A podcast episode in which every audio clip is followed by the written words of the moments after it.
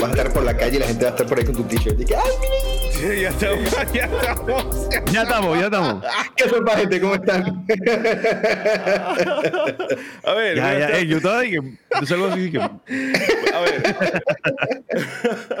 A ver, buenas tardes, Hola. ¿Cómo están? Feliz fin de semana Hola. a todos. Habib, eh, Michi Project, Isaí, Pablucius, Don Boris, toda esa gente, Chivo, Mari Carmen, ¿quién más está por aquí? Paps. Me eh, gusta Chivo. Gusta el nombre ese, Chivo. El Chivo dice, hermano, ¿cómo estás? Genial. Chicos, buenas tardes. Bienvenido de vuelta al episodio número 24 de su podcast. Dijo yo, no de su podcast, nuestro podcast, pero el podcast Juegos Fritos. Estamos el día de hoy junto a el David TV Show. Está Mr. Jack 21. Y aquí arriba está la invitada de la semana. Diosa con propósito, la MVP, la jugadora más valiosa, ok, la ley. La jugadora. Me gusta esta presentación. La MVP, la más valiosa. Me gusta. Dice que se va a cambiar el apellido de carrera a Mota. Porque Monopoly Oh, wow. es el juego completo. Ah, uy, nos masacró. La, ey, la maldición de los juegos de Solo mesa. los Bueno, en verdad cualquier centroamericano lo puede entender. Sí, porque Mota. Porque Sí. el Imperio Mota no es solo panameño. No, creo No. que ellos son dueños de todos los. los, No sé. los- ¿Cómo se llama? Los duty free. Los duty free, los duty free creo que son de ellos. Yo no sé, Ay, pero ay, son dueños de algo. Chicos, eh, para los que son, disculpa que le interrumpa, Lo- para los que son nuevos en el podcast semanal Juegos Fritos, este es un podcast que, que- que tenemos entre los, bueno, cuatro canales, Playendo todavía no está, pero entre cuatro canales y nos vamos rotando. Esta semana toca aquí en el canal de Lemoski y la dinámica es, esta, es, es la siguiente, ¿ok? Para toda aquella persona que no ha visto nunca este podcast y es la primera vez que llega, ¿ok? Este es un podcast que, habla, que hablamos de videojuegos, hablamos de comida, hablamos de la vida, hablamos de, de cómo nos bañamos, hablamos de muchas vainas diferentes, ¿ok? Y en la, la dinámica es que yo, que soy el dueño de la casa, propongo un tema y el resto del, del cast también propone los suyos y ustedes deciden en una, en una encuesta en qué orden debatimos los temas, ¿ok? Así que hay que hacer la primera pregunta. Bueno, no, no, ya te voy a preguntar todavía los temas. Quiero saber la gente cómo está. ¿Cómo está el David Steve Show? ¿Cómo está Mr. Jack? ¿Cómo está Diosa con propósito que está acá arriba? Que comience la invitada, que comience la invitada. Ay, qué presión. Tranquila. No, ya, ya, ya. ya. Espera, ¿Sí? está un ¿La poco... Está, un momento, un momento, un momento. Sí, es que creo, Así- que, creo que tiene. Creo que Miren, está. miren, miren, miren este teletransporte. Miren, miren, miren cuánto, cuánto rápido llega. Ahí está. ¡Wow! ¡Magia! La magia de la televisión, el internet. Eso es para Oh que cuando tienen un problema técnico con su computadora, Lemos que responde. De Así. una, así ve. Le hemos que ahora ve, ve a arreglarlo acá. ¿Te imaginas la? Ven, dale, párate. Y aparece. Magia. Es como David Copperfield. Exacto.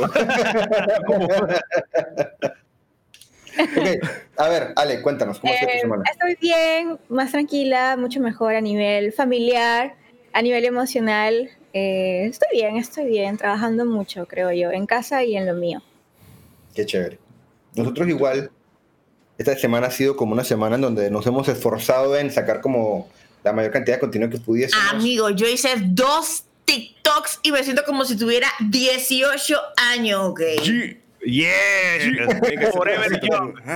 Exacto. YOLO. Sacamos, y sacamos, el, sacamos un blog. eh, no sé, ha sido una semana productiva. Esta Uy, semana muy no. buen- Y fui buen blog, cierto, ¿eh? a mi...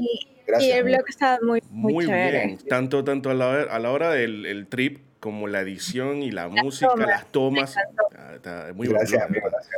La- la- el- quiero, quiero aclarar a la gente que en efecto sí, yo lo edité, pero el 85% de las, de las tomas las hizo aquí la joven Muy bien. con, su, bien. con su camarita. de- Con la Osmo Pocket, man, es demasiado práctica. Todo el audio que tienen en ese video viene de la Osmo Pocket. Sí, no usamos ni un micrófono ni nada. Esa camarita resuelve. Una camarita de Eda Mayor. Osmo patrocina.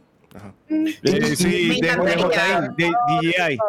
DJI. DJI, perdón. A, DJI, perdón. Mm. DJI. Voy a aprovechar para, para, para hacer el Quiero un reveal. Para hacer el reveal. Ay, este no es el tu reveal. canal, este no, No, pero yo, pero, pero Lemo me deja hacer el reveal. Sí, sí, adelante, adelante, hacer adelante, adelante. Dale, Hay un adelante. reveal, hay un reveal especial para juegos de para juegos fritos. Presten atención, amigos. ¿Están listos? En la, en, la, en la próxima semana o las próximas semanas vamos a comenzar oficialmente a tener merch de Steffi Varela y del David Steffi Show y tengo puesto el primer suéter oficial de Nice. Steffi Varela Brand. The brand. Modele. El del David. Ahí está. Párate, Oh. eso quiero ver, ese cuerpo, esa cuerpa. Oye, Uno puede hacer que ella tuerque. oh, dale, dale, dale, dale, dale. Oh, sí, muévete. Así que a los que les interese, estén pendientes de las redes del David Steffi Show y por ahí les anunciaremos cuándo los vamos a tener para que puedan tenerlo. Nah. Yo compararé. sabe, la idea es que tengamos Yo. después de pronto un suéter, dije, no sé, de pronto un suéter de juego frito o de mesa. Uh. You, know, you- you never know, you never know, you never know, you never know, you never know. Never Vamos a venir el uniformados. El Amigos, el correo, el correo, ya veo el correo, dije, amigos, acuérdense de venir con el suéter blanco, ya saben. Muy bien, muy Dije, bien. muy ey, bien. oye, era de blanco, no recibí el memo. Jack, ¿y tú cómo, cómo has estado? ¿Cómo ha sido tu semana, querido Jack? Bien, eh, la he, he estado muy eh, irregular con mis horarios de streaming, eh, no he hecho mucho, pero ya, le, ya yo había informado que por lo menos estoy como descansando un poquito. También la próxima semana voy así, voy a ser así con estos streams esporádicos y demás, pero nada, haciéndolo relax, chévere y descansando bastante. Terminaste Bayonetta, ¿no? Terminé Bayonetta y eh, eh, he ido con lo cotidiano, Apex Legends y uno que otro jueguito ahí fuera, fuera de cámaras. Estoy jugando unos ahí. Estoy usando mucho mi Switch ahora. Uy, Así que Ah, nada. Bueno, cuando lleguemos a la sección de qué has visto y qué has jugado esta semana, nos cuentas qué te Sí, pareció nos cuenta, Bayonetta. nos cuenta, nos cuenta. Ah, nice. Uh, tengo que decirles maravillas, pero vamos. vamos. Oh, ok, ok. Dice Mishi, Dilema. ¿cuánta sexitud? Necesito entrenar más la panza, dice. La gente quedó fascinada con Así tus es, movimientos. así es, así es, así es. así es. Ey, ey, ey, Pérez, ahora que, eh, que hablan de sexys movimientos y modelaje y la cosa, no sé si han visto el último hashtag, la última tendencia de Instagram. Amigos, ustedes vayan a Instagram y pongan el hashtag a lo, a lo David Lucio. Así, man, tienen que ver, o sea, lo, lo, lo bien organizado, las fotos decentes de nuestros compañeros streamers, comunidad de Panamá. Oye, qué La buena seriedad, la seriedad. Muy- sí. Mucha seriedad, mucho compromiso, de verdad. Compromisos. No, Ey, ya- hasta, ya- hasta yo, amigos, que yo no soy de pocos selfies. Miren, miren eso, miren eso. Es como- Es que elige a tu personaje. Ah. Perfecto para un juego de pelea. Está cool. Ustedes escogen cuál es el avatar hecho por el developer y cuál fue hecho por usuario. Choose your character. Y va, Mili. Halo David Lucio. Lo ponen así en Instagram. ahí. Para los que para los que no están para que nos están escuchando por medio de podcast tienen que buscar eso, tienen que escuchar eso. Tienen que buscar eso en Instagram, que es la tendencia ahora, lo David Lucio. Hashtag a lo David Lucio. Fue iniciativa del invitado anterior a Ale Carrera, del Wedge as Fuck. Sí. Que como- Mm. mira, ahí llegó al chat justo, lo llamé con. El Wedge hizo el primero y entonces arrancó el trend. Yo, yo solo fui la musa que lo inspiró. La música. Pero todo gracias al el corte, todo empezó fue por un stream de ustedes que Sí. por lo menos que Steffi agarró y te empezó a hacer el corte en vivo. Así es. Sí. Y Nice. sorpresivamente no. O sea, yo quedé satisfecho con mi corte. Sí, yo Era, nunca era me la yo nunca- vez, era la primera vez que te cortaban el cabello. Este sí me cortó el cabello en, eh, a principio de la pandemia, literal como en abril, mayo, eh, porque tenía como cuatro meses sin cortármelo, entonces me lo cortó eh, aquí en la casa, porque no- en ese momento, como saben, no se podía salir, Ujú. y hicimos un Instagram Live. Entonces yo estuve como conversando con la gente mientras me lo cortaba y tal. Pero creo que ayer los stakes eran un poco más altos porque pues, es distinto Twitch a hacer un Instagram. Un Instagram se siente como mucho más ajeno a la audiencia. ¿no? En Twitch siente que uno tiene 20 personas al frente de uno viéndolo cortarse el cabello. Eh, pero estuvo chévere. ¿Tú, tú, tú sentiste mucha presión, ¿no? ¿Cómo te sentiste? No, no hemos hablado de eso. Sí sentí mucha presión porque yo soy la que te tiene que ver todos los días desde todos los ángulos. Entonces, si eso quedaba feo, pues iba a ser un problema para mí. Ujú. Así que yo dije, ¿sabes qué? Vamos a hacer algo cute, algo que me inspire, algo que me haga levantarme en la mañana y decir, chao, en trabajo. Mm. A decir, mm. Bueno, bueno, bueno. El, el, el aprobó el trabajo que se hizo. Sí, sí, sí. Good job, good job. Um, y yo, eh, que no he dicho, yo estoy bien, para los que le interesa. Estoy bien. ah, pobrecito.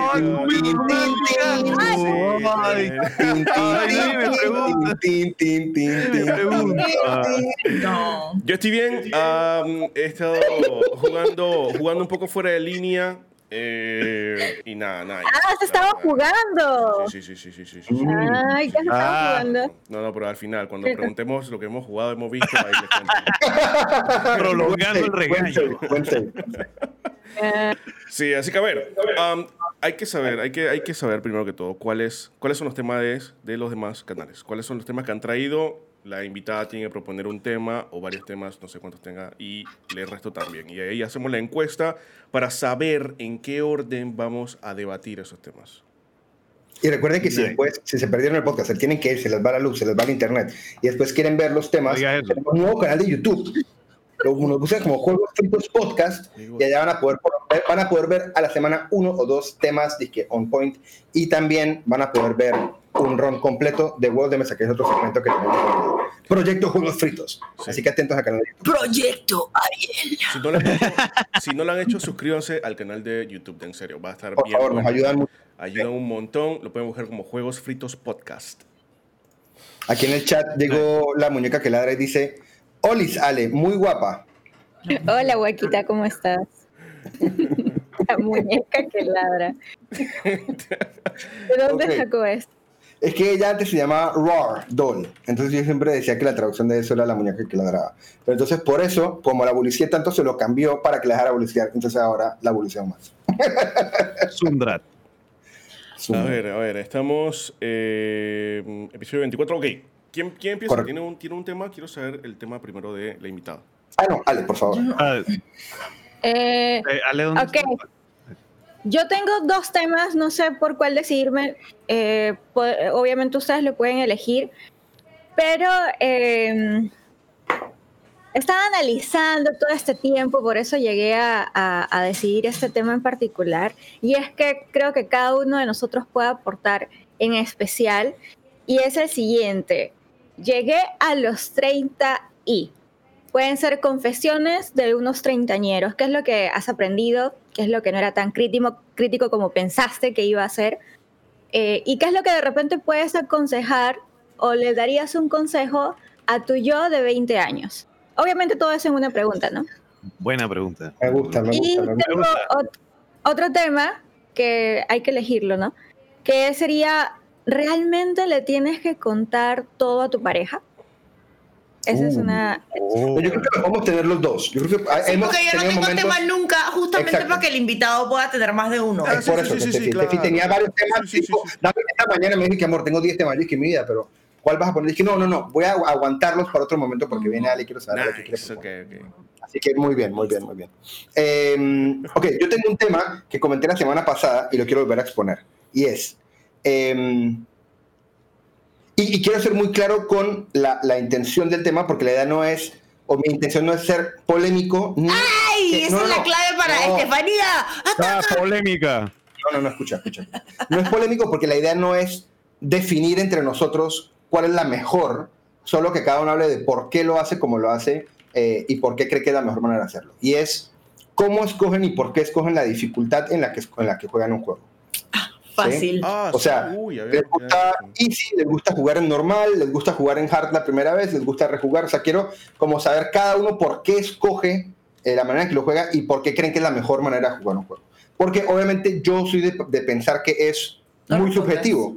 ¿Sí? Buena Entonces, pregunta. o sea, no hay una buena respuesta. Entonces quiero saber todos qué opinan. Ok, ok, ok, ok, ok, ok, ok, Ok, ok. ok, ok, ok, all right. Ah, bueno. eh, mi, mi tema me lo sugirió en esta semana que estábamos haciendo streaming y un saludo a Anubis Gishin, que me recomendó este tema y está bueno. Me gustó mucho porque precisamente con el tema de las series, yo no soy mucho de ver series, no soy mucho de ver televisión, no, no, no estoy al corriente de, de por lo menos de series que están en emisión y que esperar todos los domingos para que salga un episodio, etcétera.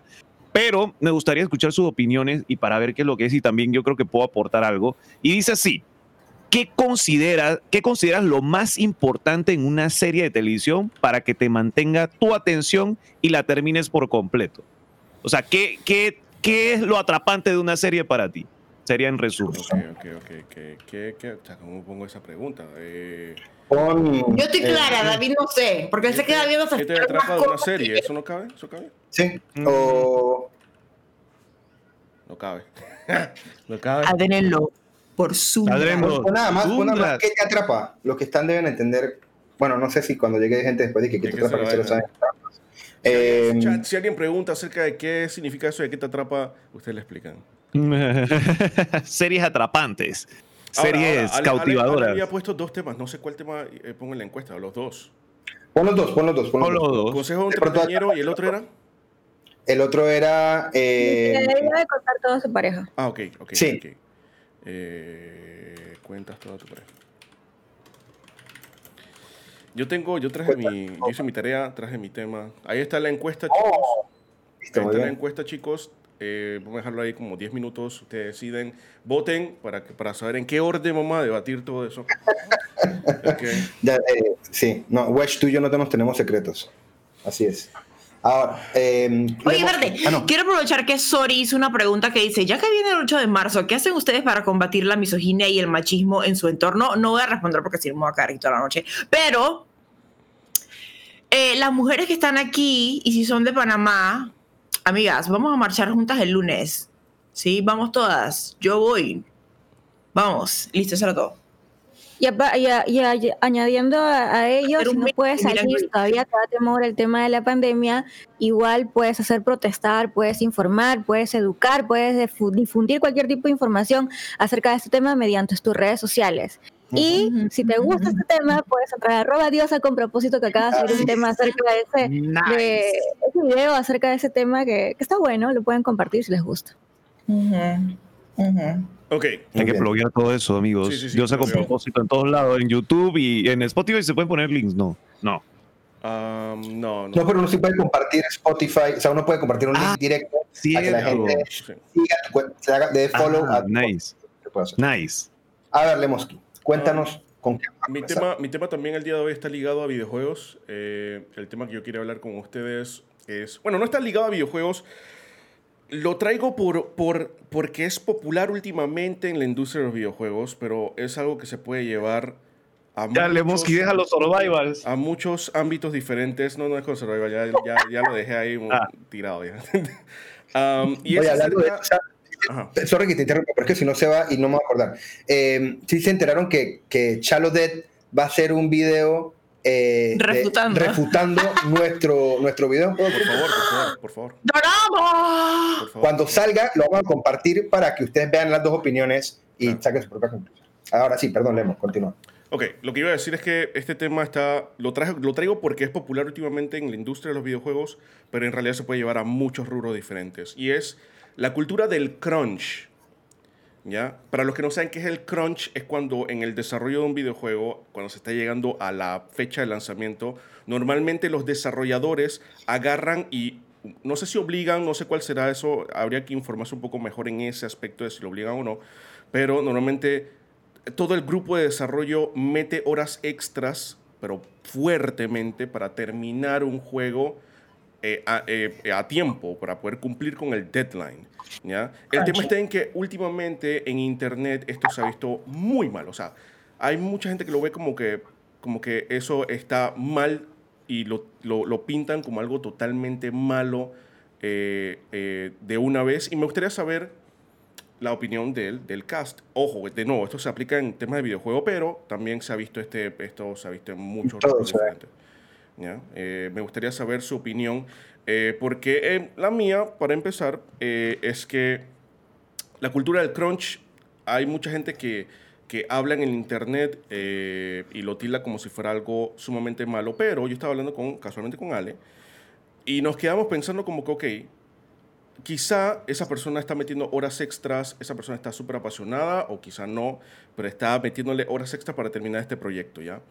Y hay gente que lo ve como que no, pero la salud mental, que no sé qué, y lo cual está bien, hay que cuidar la salud mental, pero también hay que ver el punto de que esa persona, eh, qué beneficios trae para esa persona hacer eso.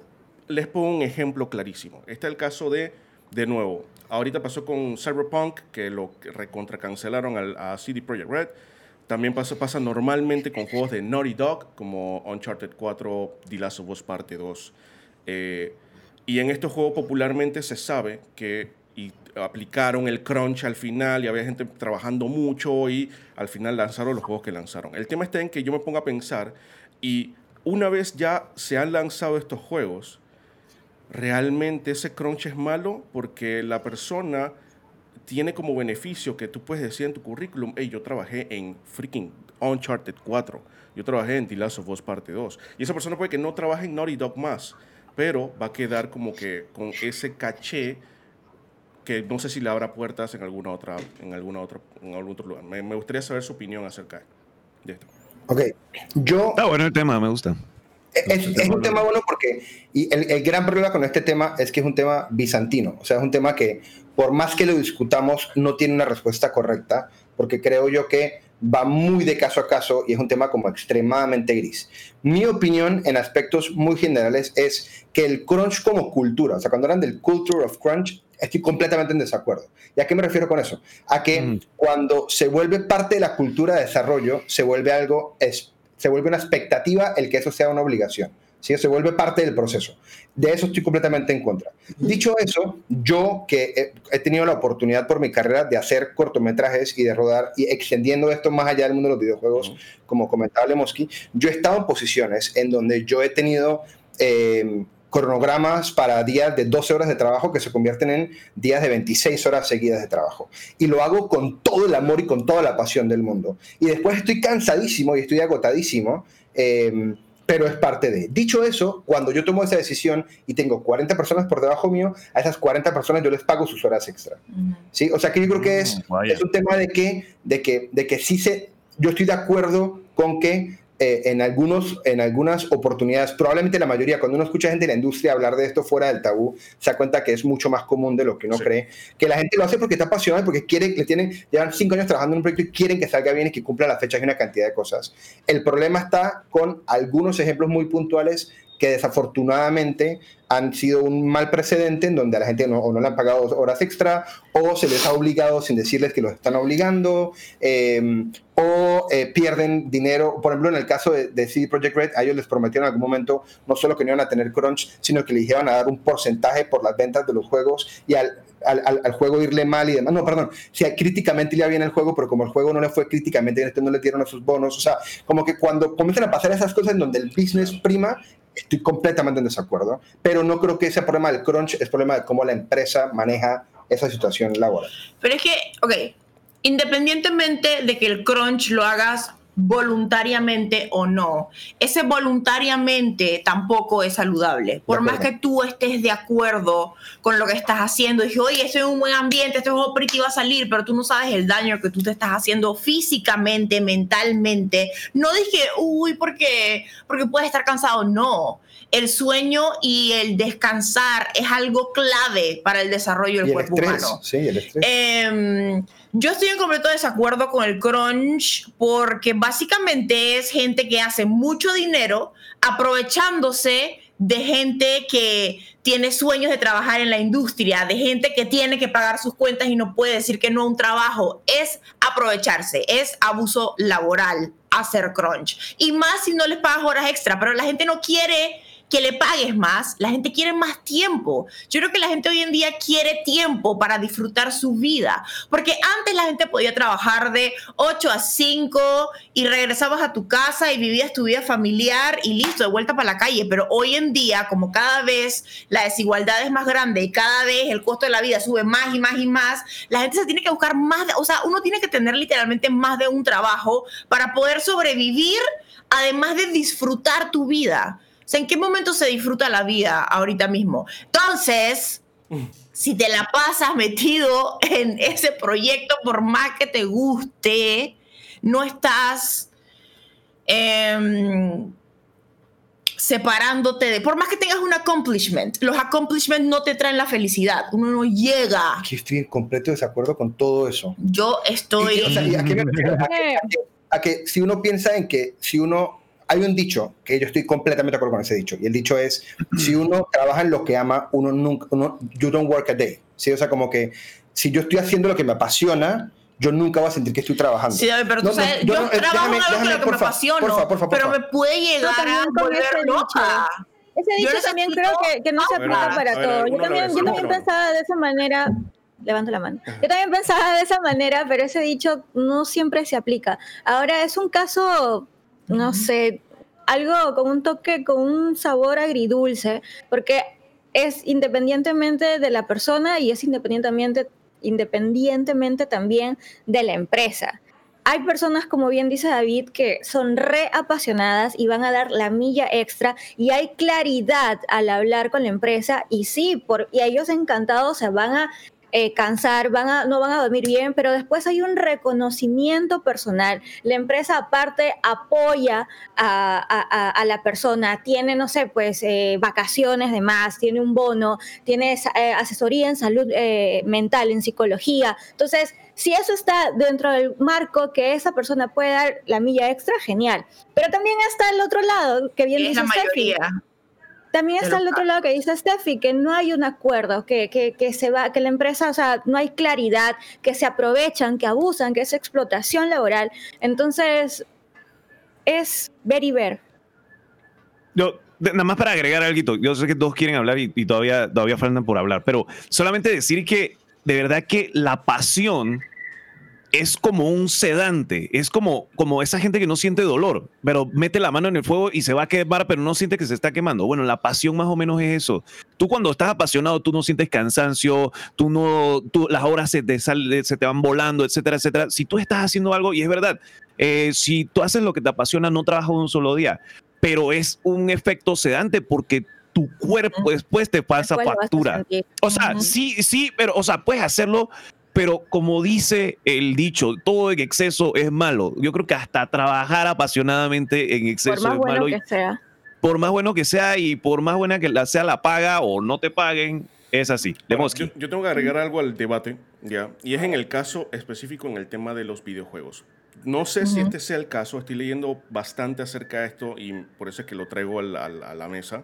Eh, y es que normalmente el desarrollo de un videojuego dura, qué sé yo, cuatro años, cinco años. ¿ya? El crunch normalmente lo aplican los últimos, hay veces que semanas o ocasiones hasta meses. ¿ya? Digamos que has trabajado en un proyecto durante, quiero saber su opinión de nuevo, han trabajado en un, proyecto durante tres años y medio. Y en la última mitad del año es puro crunch. ¿En ese caso te lo ven mal? Mm. Es que porque de todo lo que él podido leer, normalmente el crunch se aplica ya cuando está llegando el deadline y los tipos tienen que meterle sí. eh, punch. Pero es que ¿quién pone el deadline? Pero, la plata por el deadline. Pero sí. ¿quién no, pero, es que, pero, pero, está mal. Claro, pero es que por eso es que yo digo, o sea, eh, eh, dale, dale, Jack, dale. Es que yo tengo un punto largo. Es que quiero... preguntar, por lo menos el crunch es algo que tú, que es decisión del grupo, de lo que están haciendo el proyecto, decir que, hermano, vamos a, vamos a hacer, vamos a trabajar tiempo extra porque necesitamos pulir más o es cosa situacional. es que es el tema. A ver, de lo que he podido mm. leer, vamos a, vamos a tratar de aclarar la imagen. Calculaste más el, mal el tiempo, prometiste una fecha y resulta que no diste la talla. Mm. Ah, no era el tiempo correcto para hacerlo, pero tenías porque, que dar una porque hay, hay, muchas, hay muchas consecuencias que, que para todo. Sí, cuando trabajas con deadline. Ah, no, dale, Leonsky. Para, para tratar de aclarar un poco más la imagen. Lo que pasa también es que en el tema de los videojuegos, me imagino que pasa también en la industria del cine. Y cuando tú trabajas en un equipo donde hay 150, 200 personas, suelen surgir ideas y cosas que la gente quiere agregar en el juego, ¿ya? Entonces, esta es, decisión del director y todo lo demás, eh, como que tomar la decisión de si la mecánica se agrega o no se agrega. Si se agrega, es tiempo que tienes que meterle al desarrollo y todo lo demás, ¿ya? Entonces, por eso es que es un poco complicado porque es como dice Jack, es muy situacional. Si llega alguna idea muy buena que mucha parte del equipo está de acuerdo, quieren trabajar en eso, es ahí donde se complica el asunto y tienen que meter como que algo al final y tienen que meter otras horas extra para que quede bien. Cuando, cuando es un equipo como, como, digamos, el de Uncharted, o no, el de... Mm, The Last of Us. The Last of Us. ¿Cuántas personas podían estar en ese team? Unas 5.000 personas. Ajá, 5.000 personas, ¿sí? 5.000 personas. Tú no, o sea, tú no estás hablando del que está en las cabezas de los equipos. Tú estás hablando del manzanillo número 5. No, no, no. O sea, animador. A él él quiere tiempo. Él no le importa que, a ti te haya gustado el juego porque sabes que lo tienes en tu currículum y sí vas a vivir de eso y sí vas a poder seguir viviendo de esto. Pero te lo puedo decir, o sea, yo sé que tú y yo nos sentimos distintos en esto, pero yo... Em, yo creo que nos sentimos igual. En el 2019, yo siempre digo que es el mejor año de mi vida. Fue el año en el que más viajé, fue el año en el que más trabajé, fue mi año laboral más grande Cuando llegó la pandemia y todo ese movimiento mío de mi trabajo se detuvo por completo y tuve que enfrentarme a mí y todo lo que ese montón de trabajo me ha hecho evitar fue horripilantesco. ¿Lo volverías a hacer? O sea, si te, a ti te dicen 2022. 100%. aquí viene, No, aquí viene- yo, yo me, yo me siento. no, no, no, no, no, yo quiero, yo quiero, es que, a ver, yo David, lo que David, pasa es que, Yo no Yo digo que que yo esté bien, yo digo que está mal que se haga. no, no, no, yo lo que pasa es que cuando daba el ejemplo de lo de que cuando uno trabaja en algo que uno ama, uno se levanta todos los días y no trabaja. Yo no estoy diciendo que eso excluye o justifica el que exploten a alguien. Yo no estoy diciendo eso. Ujú. Yo lo- lo- mi único punto es que hay que hacer una distinción importante entre crunch y crunch malo. ¿Sí? ¿A qué me refiero? A que el 70% de la industria de los videojuegos está compuesta por desarrollo independiente, en donde es un man haciendo un juego. Ese man, ese juego que hizo él solo por cuatro años, estuvo haciendo crunch cuatro años. Ujú. ¿Cómo le dices tú a él que no lo haga, así como lo hizo? Entonces, por, No, eso, por, eso, por eso es a lo que yo voy. Yo es no un creo que el problema concepto- que tenemos por que eso, trabajar por eso, así. pero, por eso me parece, poder pero por eso me subsistir. parece clave que el tema entienda que, o no que el tema entienda, mi punto específico es que yo no creo que haya nada malo en el crunch como concepto. Estoy es en contra de cómo las empresas se aprovechan de la inocencia del trabajador para explotarlo a través de un crunch para lograr un objetivo. Pero yo creo que Pero es esa crunch, cultura- no que tú mismo te, te No. hagas un workaholic. No, porque entonces lo que tú dices que es... Porque el- tú estás bajando déjame- bajo tus parámetros. Claro, claro, pero eso no quita que tú también trabajaste bajo tus parámetros. Esos viajes que tú hiciste los hiciste ah, en- por trabajo, pero los disfrutaste también. Y no quita que el desgaste que sentiste... Fue un desgaste por eso, emocional, pero físico. Ese desgaste emocional y físico es independiente de que lo hayas disfrutado. Sí. Lo vas a sentir exactamente igual. ¿sí? Pero uno no sacrificaría eso. Por eso yo digo es que no es un tema de, vinibili- de, de- de- de hacer del crunch un villano, es encontrar la manera en donde sea responsable y sea consecuente con lo que cada empleado quiera hacer. Y Que hay empresas... equilibrio también. Exacto. Hay empresas en donde eso se hace Pero- increíblemente bien. Por ejemplo, Mike Bizzle, que es una productora de juegos independientes eh, medianamente grande, de, de equipos de 200, 300 personas. Él tiene crunch. O sea, ellos hacen crunch, pero hacen crunch eh, completamente situacional. Digamos, la persona de audio puede escoger, ellos tienen horas abiertas. La persona de audio tiene, sabe que tiene cinco meses de trabajo frente a él. Pero él puede decir, sabes que yo voy a hacer esos cinco meses, lo voy a hacer en dos meses y voy a tener tres meses de vacaciones. Sí, ¿Cómo pero tú le dices a esos persona que eso está mal? casos son muy pocos. No, Eh, a ver, vivimos no son en muy un pocos. mundo en donde se aprovechan. No, porque no hablando del mundo. Yo estoy solo hablando del No, mundo de los yo videojuegos. sé, Por eso David, digo que pero la plata es videojuegos. plata y la industria de los videojuegos no es nada distinta a las otras industrias y menos cuando son billones Ya y les billones de comento, dólares de les comento algo. No tiene que No, con, la con gente se está videojuegos, pero más o menos va de lo que dice este por algo, no porque sea la que pasa- minoría, no claro, porque no quieran pero lo que crunchar, pasa es que cuando sino tú porque estudias- un Yo entiendo, problema. pero cuando tú estudias quién se queja de la cultura del crunch, la que se queja de la cultura del crunch es prensa y fanáticos, no los desarrolladores. Cuando tú hablas con developers, no ellos puedes, te quedas sin pausa, trabajo. Pausa, pausa, pausa, pausa, pausa. Hay algo que tengo que agregar en es justamente en ese tema. Y es que No puedo hacer he, he metido, he metido también, he, he buscado, he leído y muchas veces han habido ciertos desarrolladores que han salido a la prensa y se han quejado por el tema del crunch, que han aportado a esta imagen que tiene la gente. Eh, no que- que el crunch, te- ojo, son desarrolladores que solían trabajar en X compañía y se salieron de la compañía y dijeron, "Ey, ¿sabes qué? El crunch es malo, no funciona, esto es una porquería, no puedo eh, sacrificar mi tiempo, que bla, bla, bla. Ya, mi punto es, y viendo cómo se mueve eh, eh, este mundo, lo que yo veo que está sucediendo es que hay algunos desarrolladores que van y dicen esas cosas, pero hay gente que todavía quiere trabajar en Naughty Dog y saben que ellos crunchan. Hay gente que todavía quiere trabajar en, en- en compañías, X compañías, muchas compañías, porque saben que ellos, y a pesar de que saben de que ellos hacen crunch. De nuevo, yo tengo que verlo desde el Sí. punto de vista de que No hay que gente- en hay gente que le gustará- muchas cosas malas. a lo que yo voy es Eso no que- significa que hay que No. aceptarlo. de nuevo, a, a lo que yo voy es que tienen que verlo, creo yo que, que podemos verlo como hay gente a la que le, le gusta el crunch, hay gente que no. Es un tema A mí me encanta de- el crunch. hay, hay un tema de no de, de- es un tema muy subjetivo por lo que puedo ver. Eh, y, y de nuevo, dejando de, de lado el tema de los videojuegos, ¿qué pasa si esa persona decide hacer ese, ese crunch, decide hacer ese trabajo para luego no trabajar en esa compañía. Y se va a otra compañía y ahora tiene la experiencia de que trabajó con el top del top. La tiene, eh, no sé, más allá del reconocimiento, él se siente satisfecho de que, hey, o sea, yo trabajé en, en lo mejor de lo mejor. Y de aquí en adelante ya yo, yo decido no hacer crunch, ¿entiendes? O sea, todo este debate yo lo traigo por el hecho de que yo veo que lo tildan inmediatamente como algo malo. Cuando yo creo el- que, cuando yo, cuando yo creo que es- que va bien. mucho más allá de que sea algo bueno o malo. Ahí, ahí, ahí, ahí- depende mucho de la situación y la persona.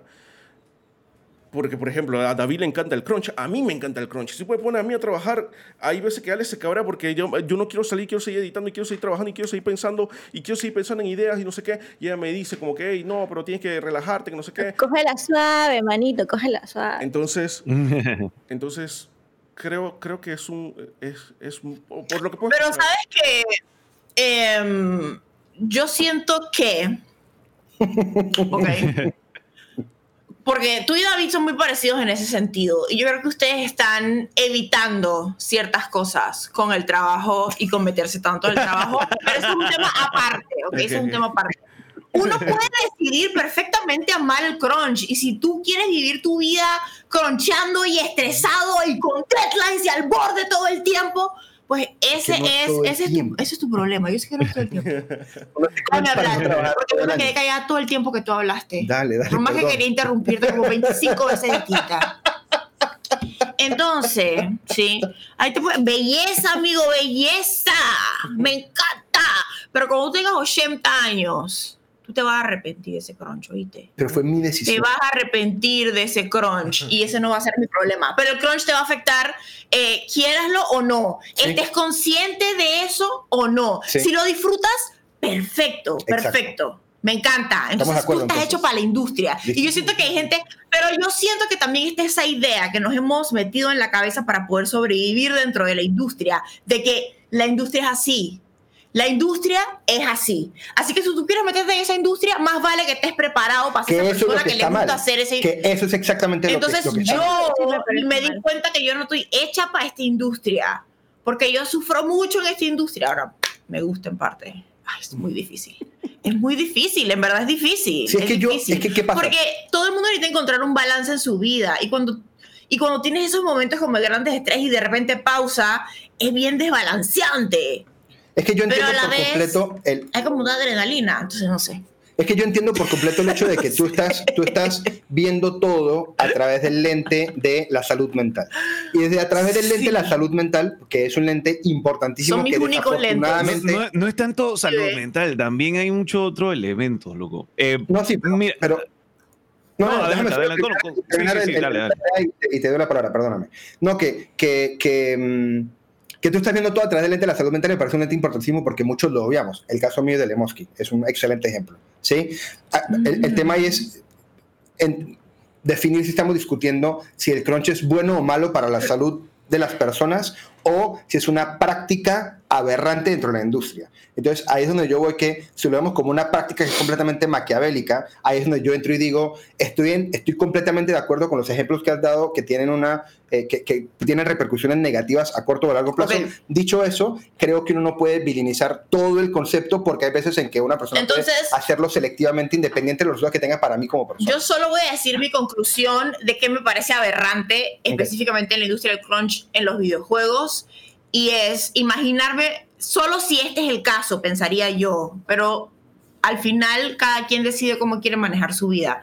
Pero si yo fuera una persona en la que me hacen trabajar horas excesivas em, y no me pagan mis horas extra y no me dan ningún incentivo extra y el juego hace millones de dólares, pero lo que yo gano no me da, no solo para pagar todas mis comodidades, sino además para viajar y tener vacaciones, no vale la pena ni un poquito estar en ese supuesto. trabajo. Y si fuera Completamente. revés, Sí.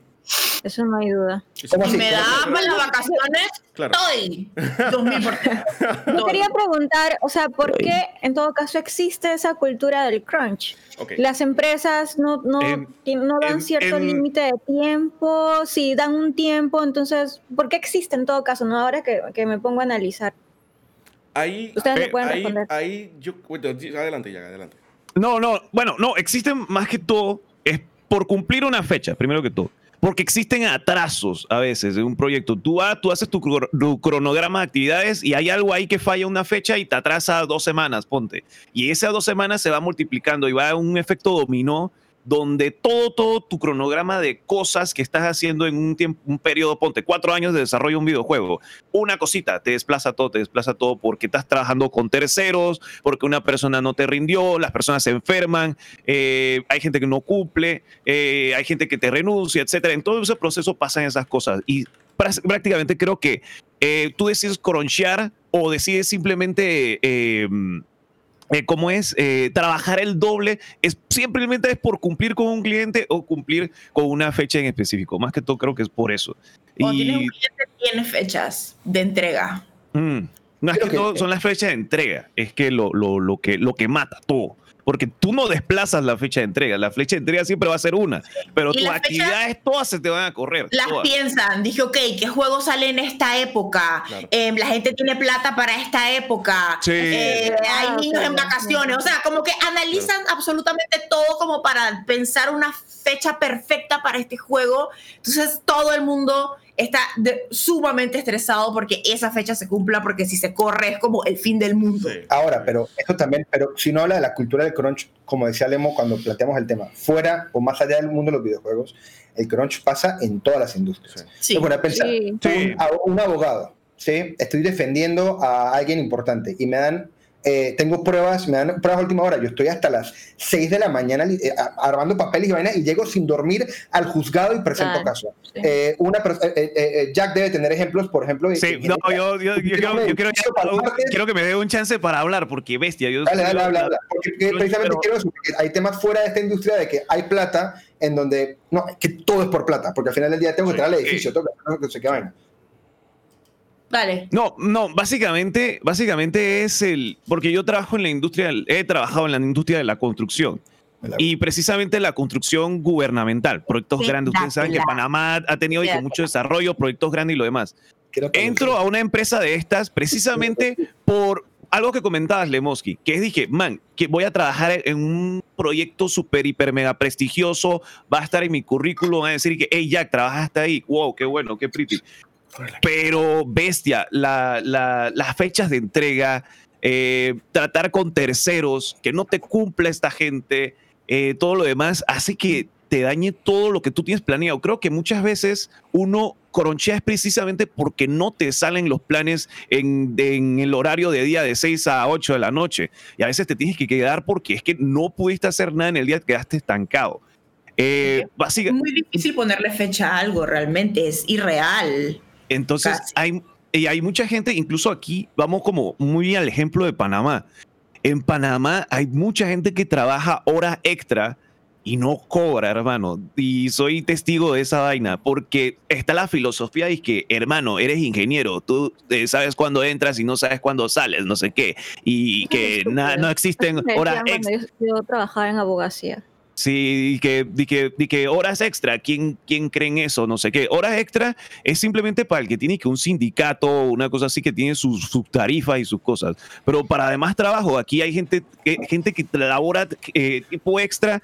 Y sí, amigos, o sea, sí puedes apasionarte por una vaina de abuso, que no te paguen esas horas extra.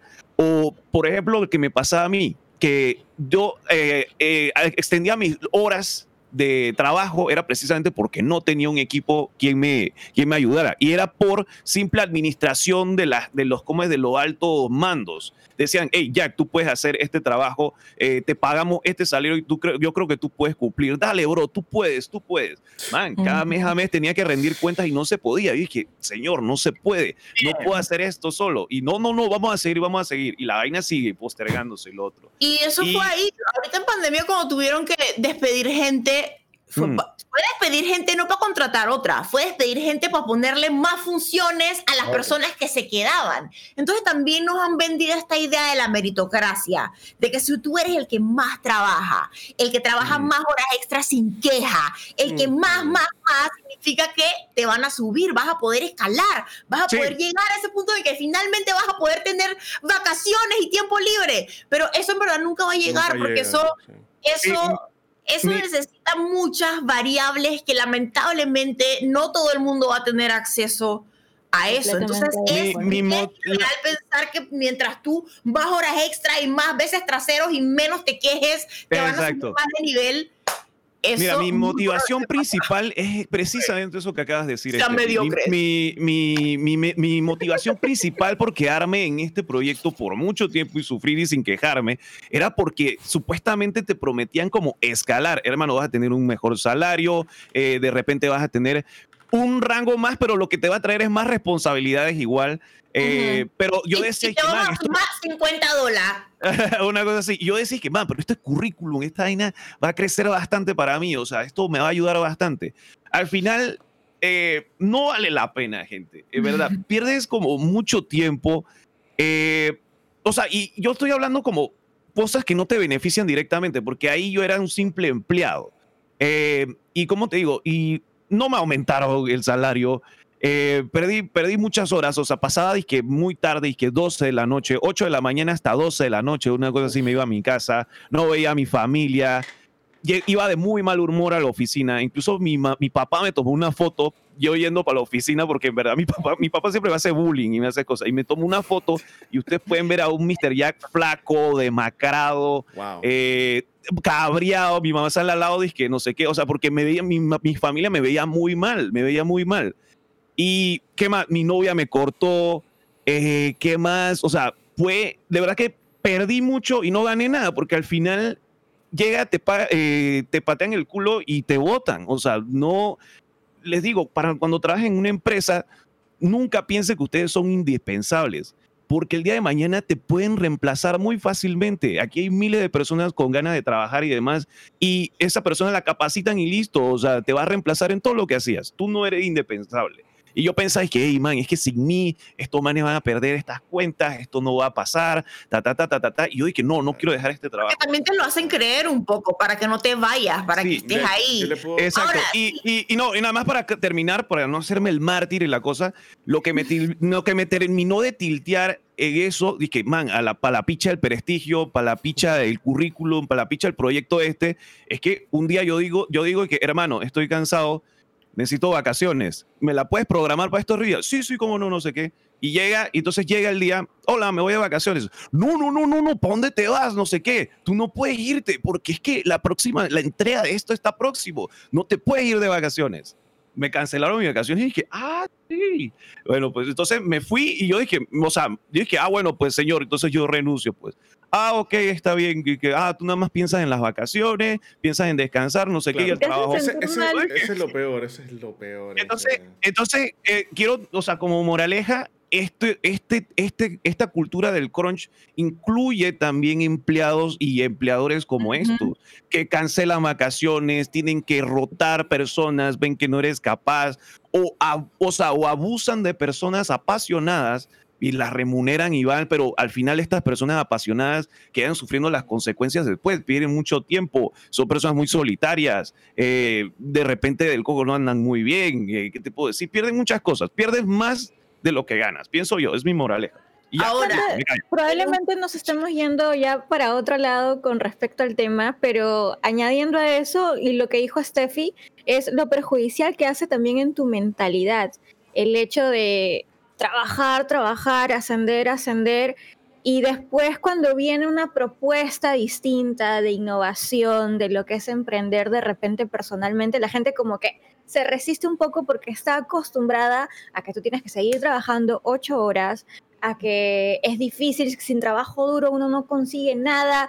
eh, mientras más trabajo acumulo para mis vacaciones, pero que cuando tengas 50 años recién puedes recibir unas buenas vacaciones. Entonces, eso también daña, ¿no? Y claro que ya no estamos saliendo del tema, pero sí. No, no pasa nada. No, no, ver Yo- tu vida como un todo también y, o sea, yo tengo un, esto probablemente tengo que hablarlo con mi psicóloga, pero yo tengo un miedo muy real de llegar a mi lecho de muerte y decir, yo no debía haber trabajado tanto. Yo no he visto que le ha pasado, porque he visto esas cosas de que le preguntamos a 80 viejos en un asilo de qué se habían arrepentido y muchos habían sido, no debí trabajar tanto. Ah, tanto. y, Pero- y les pero digo, les pero- digo, ah, perdón. Da- dale, dale, dale. Adelante. Pero también depende, o sea, es que es, es, Sí, es sí. distinto- O sea, si uno encuentra en un mundo ideal un, un equipo en el que de verdad trabajan como equipo, en el que todos están enamorados del proyecto, en el que todos están dizque, sí. empujándose juntos Y- hacia la meta y luego saben que después van a lograr tener y que chicos, después vamos a tener un mes de vacaciones. Entonces es como que Pero, distinto, tú estás ahí Precisamente dizque, eso que acabas de I decir. love my fucking job, man. Pero, O sea, sobre trabajar, sobre, Dale, dale. So- no, no, na- rapidito, David. Que yo creo que sobre trabajar, es- o sea, es- o sea, hazlo, hazlo sobre trabaja, pero primero que todo, no, no solamente que te traiga recompensa monetaria, sino que te eh, sea por un objetivo que de verdad te llene y te beneficie. Yo, o sea, si me preguntan, oye, después de que pasaste todo eso, ¿lo volverías a hacer? Y yo lo volvería a hacer. Yo volvería a trabajar sobre horas brutal, no sé qué, a veces sin paga, pero por algo que me beneficie directamente y no solo por plata.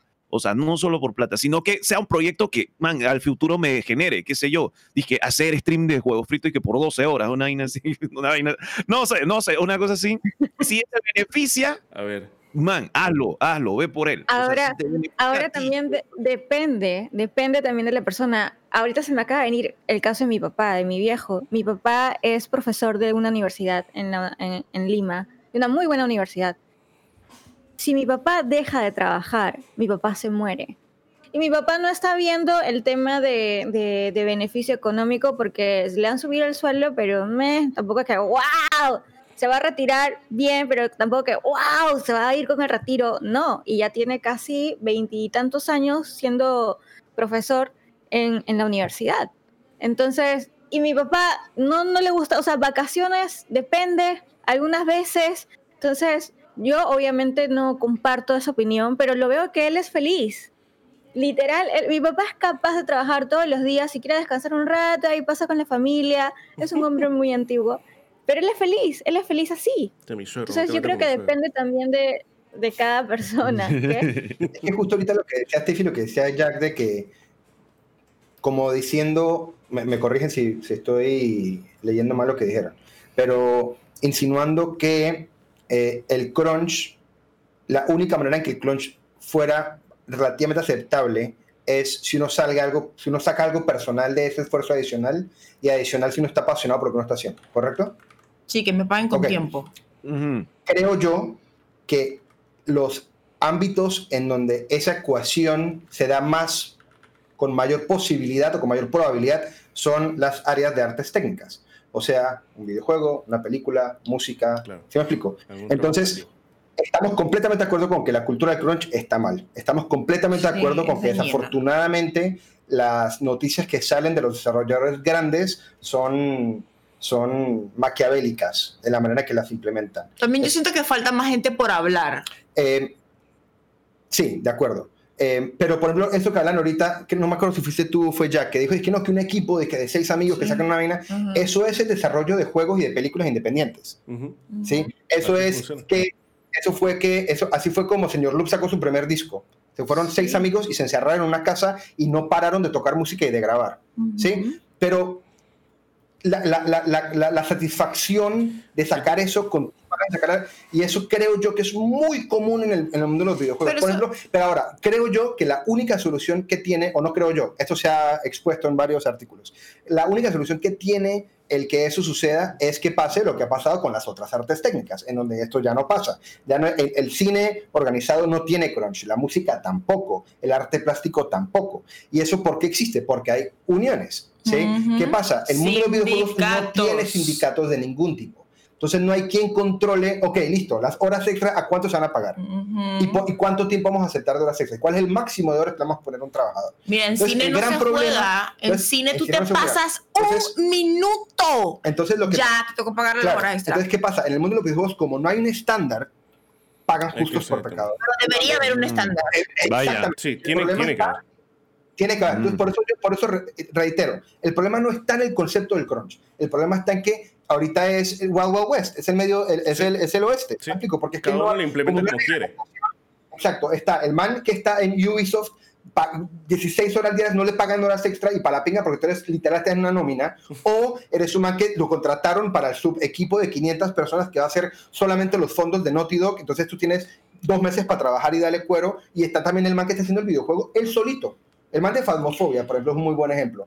Sí, era un juego pequeño que le está manejando solo y de repente, ¡pum!, explotó esa mierda. Entonces el tipo está ahora todos los días metiendo código, metiendo código, metiendo código. Habría que solito. llamarlo y preguntarle si él está feliz ahorita mismo. Claro, pero por eso digo que es, por eso digo yo que es un tema muy gris y que va muy de caso en caso Sí. y que la única solución tengo- que vería yo es que pasa lo que pasó con el cine, que es lo que decía Estefanía. Literal, si por ejemplo yo soy una persona de gripería, yo soy una persona que maneja luces y se me cae una cafetera y me pongo a trapear el café, a mí me botan del trabajo porque estoy pisándole los talones al sindicato de eh, Limpieza. limpieza o whatever. Es una vaina súper, súper, súper estricta.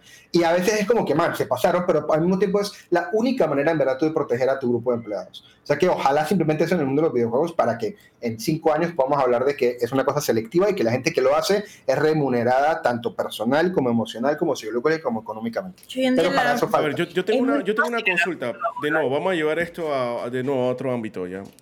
Eh, y, él, y él, escuchado de historias, le pongo un caso específico. Bueno, no un caso específico, pero le, le hablo de, de un caso, de un rubro específico que es de YouTube, por ejemplo. Donde muchos creadores de contenidos, no muchos, pero varios he leído, que al inicio le meten un crunch, o sea, trabajan una cantidad de vainas, sacan tres videos a la semana, sacan un video todos los días, yo qué sé, o sea, trabajan pero brutalmente, ¿ya? Y llega el punto en el que esa persona obviamente se quema. Creativamente llega al burnout, se quemó, ¿ya? El tema está en que gracias a ese crunch, gracias a ese sobretrabajo que metió, él tiene la posibilidad ahora de, ok, estoy quemado, necesito un tiempo, fuck that, voy a quedarme sin hacer nada porque estoy generando ingresos de igual manera. ¿ya? Es por eso que yo veo de que el crunch, si lo llevamos a, otro, a otros ámbitos, no siempre es malo. Porque esa persona no hubiera podido agarrar ese break, esa persona no, hubiera podido darse el lujo de no hacer nada si no hubiera hecho el crunch en el momento que lo hizo. Entonces, yo, yo he visto muchos creadores de contenido que dicen como que no, pero, eh, eh, no trabajes tanto o, o, o, o- coge la cosa con calma, que no sé qué. Pero a lo que yo voy es que muchas veces llega ese punto en el que tú te puedes dar ese lujo de agarrar las cosas con calma en un mundo tan competido. Gracias a que ya el trabajo tú lo... eh, O sea, you, you put in the work, you put in the hours hace años atrás, ¿entiendes? Entonces por eso es que veo que el crunch de nuevo no es del todo malo. En. Obviamente. Bestia, es, que, es que hay que ponerlo en como una vivimos balanza y ver. en una industria capitalista, pues obviamente todo está tan, tan, tan, tan, tan saturado que si no... Ya estamos en esto, ya estamos metidos en este sistema. El sistema ya es así. Entonces, como ya es así, si no haces crunching en este medio, redes, YouTube, si no haces, si no llegas a tus números de TikToks a la semana y posteo, no subes. Entonces sí es, pero ahora yo también que me dedico a esto, Uy, eh, digamos, de redes, que el otro día se lo hablaba con David, yo em, estoy muy agradecida del trabajo que tengo porque puedo filmar y hacer las cosas en el horario en el que yo puedo hacerlo, en el que me siento que lo quiero hacer. Algunos días tengo que empujar un poquito más fuerte, algún día tengo que obligarme un poquito más, algunos días puedo, hay días en los que no me paro de mi cama y nadie sabe. Nadie se dio cuenta que yo no salía de mi cama. Yo posteé una foto que había tomado el día anterior o varios días antes y yo lo posteo ese día como si ese día hubiese estado así de fresh. y estoy en mi cama y que... Em, entonces también tiene sus beneficios ser independiente, pero no significa que no te afecte mentalmente muchísimo también, porque al mismo tiempo te empiezas a ver números y tus números se empiezan a convertir en tu valor, que es lo que uno tiene que evitar a toda fuerza. Sigue siendo difícil, pero prefiero ser independiente. Creo que me sentía mucho más esclavizada cuando trabajaba para alguien más. Porque ahora por lo menos yo soy mi propia jefa y yo me puedo mandar para la bestia a mí misma y, ¿sabes? Claro, tiene un sabor distinto, es completamente Sí. distinto. Toda El- tu ganancia va a ser directamente para ti, no para otra persona. Exacto. Y Que desde allí ya, ya tiene un aporte emocional completamente distinto, ¿no? Yo lo asocio un poco y me puedo estar equivocando, muy probablemente, no sé, pero de pronto se me vino esta idea sobre el crunch que está, no sé, le pongo como ejemplo como si fuera la tristeza. Lo veo así. A veces es necesario sentir tristeza para desahogarte, para pero estar demasiado tiempo en un estado de tristeza sí es perjudicial. Yo lo veo algo así, no sé, me Sí. puedo equivocar, Sí, probablemente. Para algunas personas el crunch de repente es necesario. Eso lo pueden sobrellevar, lo pueden manejar, lo pueden hacer, pero estar mucho tiempo en un estado así definitivamente va a ser perjudicial. Yo me atrevería Yo creo, que- yo creo que, yo creo que Creo eso. Hay, hay, hay, hay casos en donde hasta terapéutico debe ser. ¿Sí? Sí. O sea, como, como, ah, para mí, por ejemplo, a veces literal, y tú lo has notado, que digamos, estoy como muy enfocado en algo, o, estoy estresado por algo, o algo de la familia, y para mí sentarme a editar, o sentarme a hacer algo que me, que me enfoque por horas, eh, me ayuda a, procesar las cosas de una manera distinta. Entonces, precisamente lo que voy es eso, que hay, hay, hay tantos ejemplos y tantos, tantas alternativas tan distintas que, que yo creo que lo importante es ir pensando en cómo uno puede hacer que el crunch sea justo, pero no, no hacer del crunch un, un villano porque por sí solo no lo es. Por sí Creo solo no lo es, pero creo que hay que hacer mucha De bulla acuerdo, de acuerdo. para que siempre Sí, sea justo definitivamente. y De darle voz a los trabajadores, que no sea como que, ay, ya viene esta persona a quejarse de que trabaja en el mundo de los videojuegos. No, en verdad validar tal vez es un poco pesado, ¿sabes? Y si vives en San Francisco, probablemente estás viviendo bajo un puente, aunque estés haciendo un videojuego. Entonces, dejemos que la gente se queje en sus trabajos. Y que, por ejemplo, eso es un buen ejemplo, el tema de San Francisco, que yo le iba a decir ahorita y se me olvidó. Y es que, pues, bien o mal, el- un porcentaje bastante importante de la industria de los videojuegos trabaja desde San Francisco. Entonces, aparte, tú le estás a la gente exigiendo una cantidad de trabajo y probablemente no tiene ni siquiera la capacidad de pagarle más porque la persona no tiene cómo pagar su renta. Y una buena respuesta que tiene la industria a esto es que ha descentralizado la producción de videojuegos de una manera considerable en los últimos 3, 4 años. Por ejemplo, todos los estudios que ha comprado Sony o que ha expandido Sony en los últimos años los ha puesto en Oregon, los ha puesto en Arizona, los ha puesto en San Diego, como lo- los ha sacado de áreas en donde, en donde la vida diaria es sumamente alta. Entonces, ha incrementado los costos para ellos de distribución y de comunicación, pero le ha brindado a los trabajadores una oportunidad de que sí, te voy a- este es el salario que tengo, que es lo que le doy a la persona en San Francisco, Pero vas a tener- mucho más. Vas a tener mejor vida, Exacto. O sea que mejor calidad de vida. yo lo que creo es que especialmente en los últimos dos, tres años ha habido mucha bulla con esto eh, y creo que se ha notado como por lo menos los desarrolladores de mediana eh, de, me- de- de mediano tamaño, independientes y algunos de los grandes importantes de, Están de- muy están conscientes. conscientes y tratando de trabajar a favor. Pero pasa, por ejemplo, lo, lo que pasó específicamente con Naughty y con Cyberpunk. Yo creo que más allá de lo que pasó con Cyberpunk este año, son empresas que manejan y tienen un buen respeto a, su, a, su, a, su, a sus empleados. Y con todo y eso, las dos polémicas más grandes del año fue Naughty Dog y Cyberpunk. Sí. Y Naughty Dog y CD Projekt Red, que son lugares donde los empleados nunca se han quejado de crunch. Pero se filtra lo que pasa, se minimiza y comienzan a atacar al developer como que no, es que este man está explotando a sus empleados, cuando es parte de la, de la filosofía del, del estudio. Entonces también por eso digo que es, es, es muy complicado decir, no, que eso está mal, sino que yo creo que hay que estudiar caso a caso, ver lo que Ese es el tema. Yo creo que yo creo que si mantienes a tus empleados contentos, o sea, si tienes su, o sea, si, si ellos les llenan los resultados, si ellos les llena el ambiente de trabajo, si la metodología de trabajo les llena, yo creo que vas a tener gente que precisamente no se va a quejar, pero obviamente el método por fuera puede resultar nefasto por muchos otros casos donde tú no cumples eh, estándares de calidad o no cumples fechas o no cumples algo bien y, y- igual estás cronchando, igual estás extendiendo tu- tus jornadas de, labo- de labor. Pero hay otros casos que precisamente eh, cumples y sacas buenos resultados, ganancias, lo que sea, y ahí es donde sale bien. Yo digo que el crunch es como, a veces como tirar una moneda, pero donde el resultado va a ser si se, vas a sal- se te va a ir bien o te va a ir mal. Claro, yo creo que la, la finalidad debe ser que no sea una tirada de la moneda, sino Claro. que la gente sepa, Ujú. cuando me meto en crunch, sepa exactamente a qué me estoy ateniendo. Exacto, que que sepan, que exacto, que sepan que el resultado que van a sacar es una vaina terminada y que va a beneficiar a todo, al todo el que, involucre, que se involucre cuánto ahí. van a pagar y en verdad cuánto tiempo me estoy comprometiendo y una cantidad de cosas. Y una cosa que dijo Steffi antes de irse, pero creo que no se escuchó y creo que es válido aclararlo porque tampoco quiero que tomen eso como lo que ninguno de nosotros está opinando. Y es, al igual que no podemos generalizar por los malos ejemplos, tampoco se puede cometer el error de generalizar por los buenos. ¿sí? Claro, o sea, claro. que un par de gente lo haga bien, no entonces eh, excusa Sí, lo- todos los. Exacto, no, no podemos hacer un paraguas por los buenos ni hacer un paraguas por los malos. Claro. Es entender que hay ambos casos y encontrar, y ojalá la industria se mueva a favor de que resuelvan ese problema. Son, son, es una estrategia. Te puede ir, te puede, te puede ir bien, te puede ir mal. O sea, lo veo como una, una estrategia para atacar el objetivo empresarial o el proyecto en común que tienes. ¿De acuerdo? Bien. ¿Tienen algo más que agregar? Si no, con eso saltamos a Y está bueno el segundo tema, tema. bueno.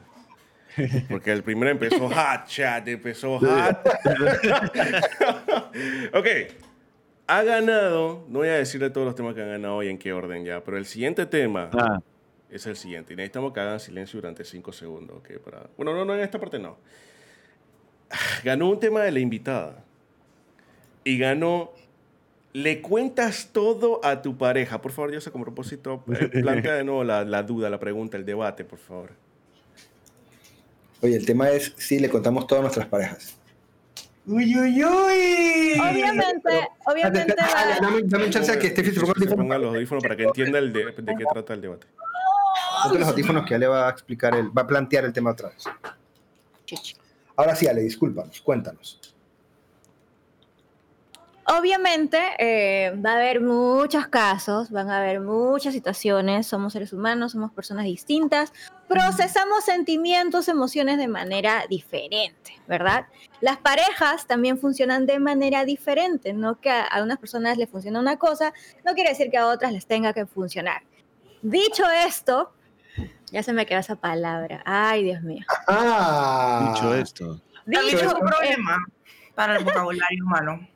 Dicho No. esto, e independientemente en el momento en que te encuentres con esa persona, o sea, si recién están empezando, si ya llevan una relación, ya llevan tiempo o ya llevan muchos años, independientemente de eso, de pronto surgió esta pregunta, ¿no? De si realmente merece contarle todo a tu pareja, no solamente dentro, estando ya en una relación, sino lo que a ti te ha pasado antes, tus experiencias pasadas, tus vivencias en otras relaciones pasadas.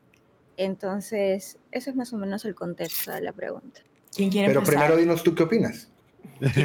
Es Yo ella. tengo, una opinión, yo tengo una opinión muy práctica. Personalmente, obviamente, yo no le veo nada de malo hablar de tus relaciones pasadas, de tus vivencias pasadas, pero hurgar en el pasado de tu pareja ya es otra nota, ya es otra cosa. O sea, saber, saber a detalle, exactamente, precisamente algo que no fue en tu año y que no te hace daño, eh, ya es otra cosa, ¿no? Porque tengo que ser consciente que mi, que mi pareja, en primer lugar, era otra persona, tenía otra forma de pensar, no lo puedo juzgar o no lo puedo criticar, porque lamentablemente lo primero que hacemos es criticar, no lo puedo criticar eh, por la persona que es ahora.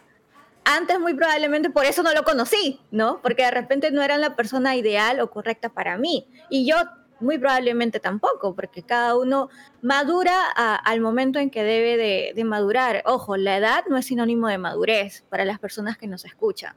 Hay una persona de 60 años que todavía sigue siendo inmadura, inmaduro, y hay personas de 13 a 14 años, puedo exagerar, que ya son unos muchachitos maduros. Entonces la edad no define la madurez de una persona. Y esto lo hablo por experiencias, por he tenido casos con clientes, casos con amigos, casos con familia, y puedo dar fe de esto, ¿no? Entonces, esa es mi postura, de que sí, que está bueno, ah, incluso es enriquecedor hablar de ciertas cosas que te han pasado, pero ya como que rebuscar, o sea, creo que también debo de permitirle a la otra persona que, que tenga sus, sus cosas, pues, ¿no? Y sus, lo que haya pasado que no tiene nada que ver conmigo. Lo Ok, que pasó, Nosotros, yo tengo una opinión que de pronto está eh, muy influenciada por mi propia experiencia específicamente con Estefanía, ¿sí?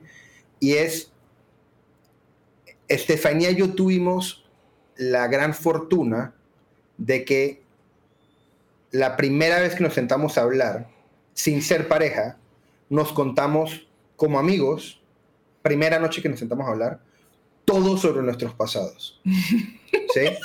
Absolutamente todo.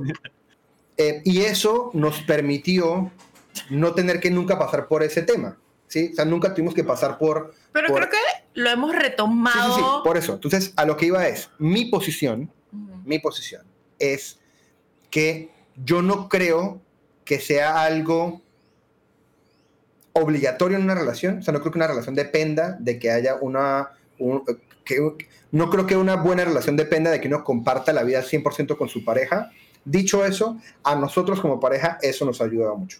O por lo menos a mí personalmente, que yo solía batallar con muchísima inseguridad y todavía lo hago y que, y que me dejé llevar por los celos de mis parejas para yo encontrar celos en mí y, y- yo tuve un pasado en donde en todas las relaciones que tuve importantes, eh, longevas, eh, me, me- me fueron infieles, o sea que yo ya venía con una cantidad de inseguridades eh, por mi propio pasado, que obviamente el poder haber tenido las conversaciones que tuve con Estefanía y que las hemos seguido teniendo, eh, me ha permitido a mí ser como muy vulnerable con mis inseguridades y eh, tener esa vía abierta de comunicación me ha ayudado muchísimo a crecer como individuo y como pareja. O sea que mm, a pesar de que no es algo que yo digo, tienes que hacer esto con tu pareja, a mí personalmente me ha funcionado mucho. eh, me ha ayudado mucho a madurar, eh, nos ha liberado de que discusiones hayan de pronto sido mucho más eh, dolorosas de lo que... No, no, la palabra no es Pero dolorosa, pero- ninguno de los dos se ha contado algo porque alguno de los dos le pidió que le contara algo. Normalmente es como que, oye, estamos teniendo esta conversación y te voy a contar lo que pasó con esta persona o te voy a contar esto que viví o el otro día incluso lo, hace un par de días no voy a decir exactamente qué estábamos hablando pero sí estábamos hablando como de cosas de, de experiencias con relaciones en nuestro pasado comparado como con lo, cómo lo manejamos ahora. Nosotros sí somos bien abiertos, yo creo que a un nivel enfermizo, tal vez, no sé, pero es como nos gusta, o sea, David tiene mis contraseñas de todo, yo tengo sus contraseñas de todo, literalmente su contraseña de celular es mi misma contraseña de celular, mi, ah, mi Instagram está en su celular, eh, y Pero- no porque él necesite revisar, Sí. sino que él me ayuda con mis clientes, entonces él se fija si hay alguien que quiere mi número de teléfono, porque no me gusta a mí estar dando mi número de teléfono a todo el mundo. Eh, entonces, por muchas cosas trabajamos juntos, o sea, de verdad somos personas bien intensas que siempre están juntos y que hacen absolutamente todo juntos. O sea, que creo que somos un caso muy extraño, pero a mí sí me pasó en mi relación pasada Sí. que eh, un día él porque se enteró de algo, se enteró de algo de mi pasado.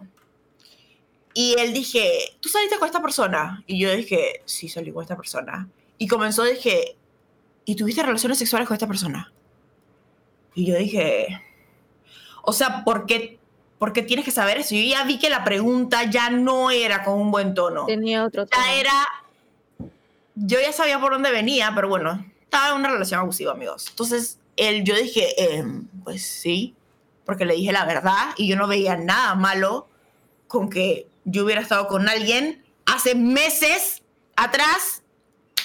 Y el man, o sea, ustedes no saben, esa fue una de las peores noches de mi vida. El man me dijo que era una puta, que era una prostituta, que me iba a mandar a hacer exámenes de enfermedades venéreas, que bla, bla, bla. O sea, me empezó a hacer, me, me hizo sentir como si yo no valiera nada porque había estado con alguien antes que él. Y yo, yo caí en ese momento. Entonces ahí ya es como que, ¿y por qué? Y, y- ya, eso es como distinto a eh, tener una conversación sobre tus vivencias pasadas porque sientes que es un momento en que lo puedes compartir o lo quieres compartir por algo, pero definitivamente nadie, o sea, nadie tiene que saber cosas del pasado de las otras personas, eh, pero es lindo cuando lo puedes simplemente compartir y puede ser un libro abierto con la persona con la que estás. Sí. Para mí es lo mejor. Yo creo que, por ejemplo, en el caso de nosotros en particular, y esto sí creo que es algo que podría recomendar, aunque de pronto no todas las aplicaciones lo puedan aplicar de la misma manera, es que nosotros no tenemos barreras que tumbar es porque nunca las levantamos, ¿sí? O sea, como que siempre fuimos solamente honestos, o sea, como que no, no, y, tampoco, y, honestos, pero también confiando plenamente en el otro. O sea, yo nunca he hecho una pregunta, o Estefanía me ha hecho una pregunta con ánimo a sacarme una mentira. Si esa, nosotros nunca nos hemos puesto trabas en el piso para agarrar al otro en una mentira. Nunca hemos eh, cuestionado una verdad para tener una discusión sobre algo que uno duda. Eh, y creo que es porque nosotros desde el principio, por de pronto nuestra propia naturaleza y por, por de pronto evitar los errores del pasado, simplemente inconscientemente fuimos honestos siempre y confiamos plenamente en el otro siempre. Obviamente hay momentos en la vida en donde uno se deja llevar por sus propias inseguridades y yo, por ejemplo, por, ejemplo he cometido el error personal, porque nunca hemos tenido una discusión por eso, pero por ejemplo, eh, el año pasado hubo un chupistream que ah, están haciendo preguntas y Estefanía contó algo que yo no sabía y yo en el momento me sentí mal. Eh, porque pensé, ¿por qué esto no me lo contó? Pero mientras lo pensaba me di cuenta, es mi propia inseguridad hablando. O sea, esto no está hablando mal de Estefanía por, porque ella no me ocultó esto, ella simplemente no se le ocurrió contármelo. Y si me lo hubiera ocultado, está en todo su derecho de ocultármelo. Y el momento que yo me siento incómodo con esa, y el momento que yo me siento incómodo con eso es, soy yo el del problema y tengo que yo resolver ese problema. Cuando me pasó, yo fui donde Steffi y se lo dije. Le dije, amor, me pasó esto, dijiste esto, me sentí incómodo, pero quiero que sepas que, eh, que, que, que, lo, lo, procesé y entiendo que yo soy el que tengo que mejorar esas inseguridades y no tú dejar de hablar de tus cosas porque no tiene ni pie ni cabeza. Yo creo que con tal de que uno entienda eso y uno trate de ser honesto, respetuoso y tener confianza, creo que todo es válido. Y también si te vas a meter en una relación es porque confías en esa persona. Y si vas a confiar en esa persona, demuéstrale que estás confiando. Y desconfiar en, la persona. Yo creo, porque, o sea, obviamente, si no, ¿para qué estás con esa persona? Sí. No sé si alguien más tiene algo que agregar. No sé ustedes. es que abarcaron también el tema. A ver, yo, yo, yo, creo sencillamente, yo creo que sencillamente hablar de cosas pasadas como estoy muy de acuerdo. O sea, e-, es, muy bonito cuando simplemente tienes la libertad de hablarlo y sabes que la persona no se lo va a tomar a mal porque ya al, final eso ya pasó. O sea, fue, fue algo, yo soy quien soy ahora gracias a esas cosas que pasaron antes.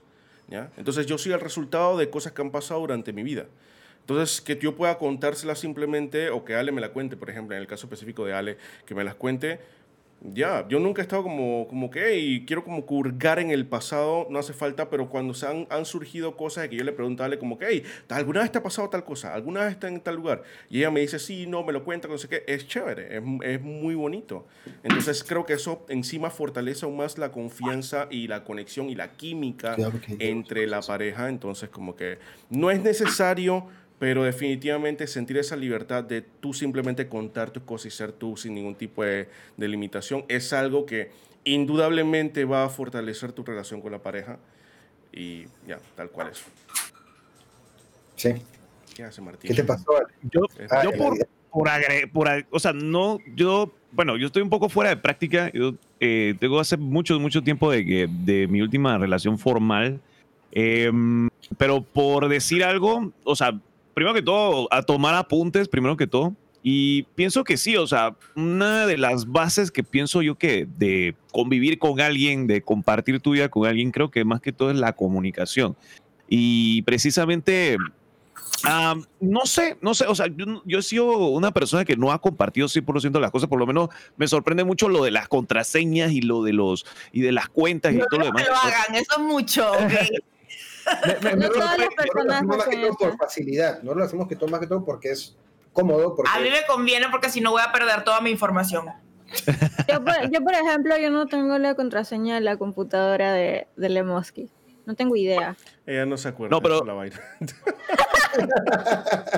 no, sé cómo entrar. En el chat, eh, no ha terminado. Ah, dale, dale. Ah. No. No, no, no, no, Solamente, bueno, voy a agregar que de verdad que sí, o sea, comunicar es muy importante, o sea, y de verdad que hasta a veces, como decía Lemoski, que bueno, pues eso un pasado, pasado, pasado, y que tú eres esa persona gracias a ese pasado, yo creo que hasta se da como para para conversar. Mucho, por lo menos ustedes dos son dos parejas que están casadas, ya habrán superado esa etapa, pero para alguien que se está conociendo, yo creo que es una conversación muy importante y que se debe tener precisamente para conocerte uno al otro y con quién estás decidiendo tú eh, pasar horas y, eh, y momentos de tu vida, pienso yo. Es muy importante. Es simplemente generar conversación y conocer precisamente a esa persona. Creo que es algo que debería ponerse mucho en práctica y, mucho, y pienso yo que, que gente por ocultarse cosas, por tener todo el misterio y después enterarse de maneras que no deberían, es porque algunas relaciones fracasan, pienso yo. Y es, y es doloroso. Decepcionante también. Mejor, mejor que, tú, que lo, tú lo sepas y ay, yo sabía eso de él, no sé qué. Pero dije, pero Si puede fuera- llegar a ser. Hay cosas insignificantes en mi vida que yo no he compartido con David. Hay cosas insignificantes en la vida de David que él probablemente no ha compartido conmigo. Sí. Em, pero si me han afectado de alguna manera, yo sí he querido compartir como para que él entienda de dónde vengo, no para justificarme, sino para decir, dije, mira, esto pasó con esta persona, yo definitivamente tengo problemas de, de confiar o lo que sea, como que es mejor cuando lo hacen en una conversación, pues. Pero no estoy diciendo que compartan sus contraseñas, no estoy diciendo que tienen que compartir absolutamente todo, no. No, hay cosas de, de borrachera con amigas que yo nunca voy a compartir, hay cosas de borrachera sola que yo nunca voy a compartir. ¿Sabes?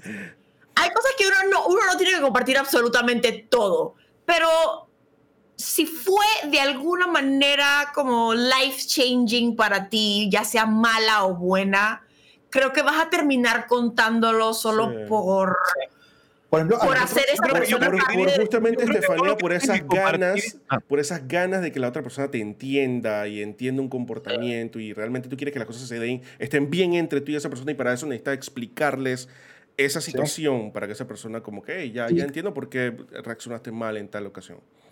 Y probablemente Ale sepa eh, eh, de este tema mucho más que yo, definitivamente. Pero a nosotros con Estefania, por ejemplo, nos ha pasado, y yo no sé si esto es común o no es común, o si es sano o no es sano, creo yo que, que, que, que, va muy de la onda con nuestra relación, y es que a pesar de que lo que les dije es cierto, de que nosotros nuestra primera noche nos contamos todo, también es cierto que nosotros éramos personas muy distintas y mucho más inmaduras de lo que somos hoy en día, eh, y también mucho más inseguras con nuestras propias vulnerabilidades y defectos. Eh, o sea que también, conforme la relación ha avanzado, ha madurado y se ha fortalecido, eh, también hemos encontrado nosotros nuevos espacios para comunicar cosas que pronto nunca le habíamos dicho a nadie.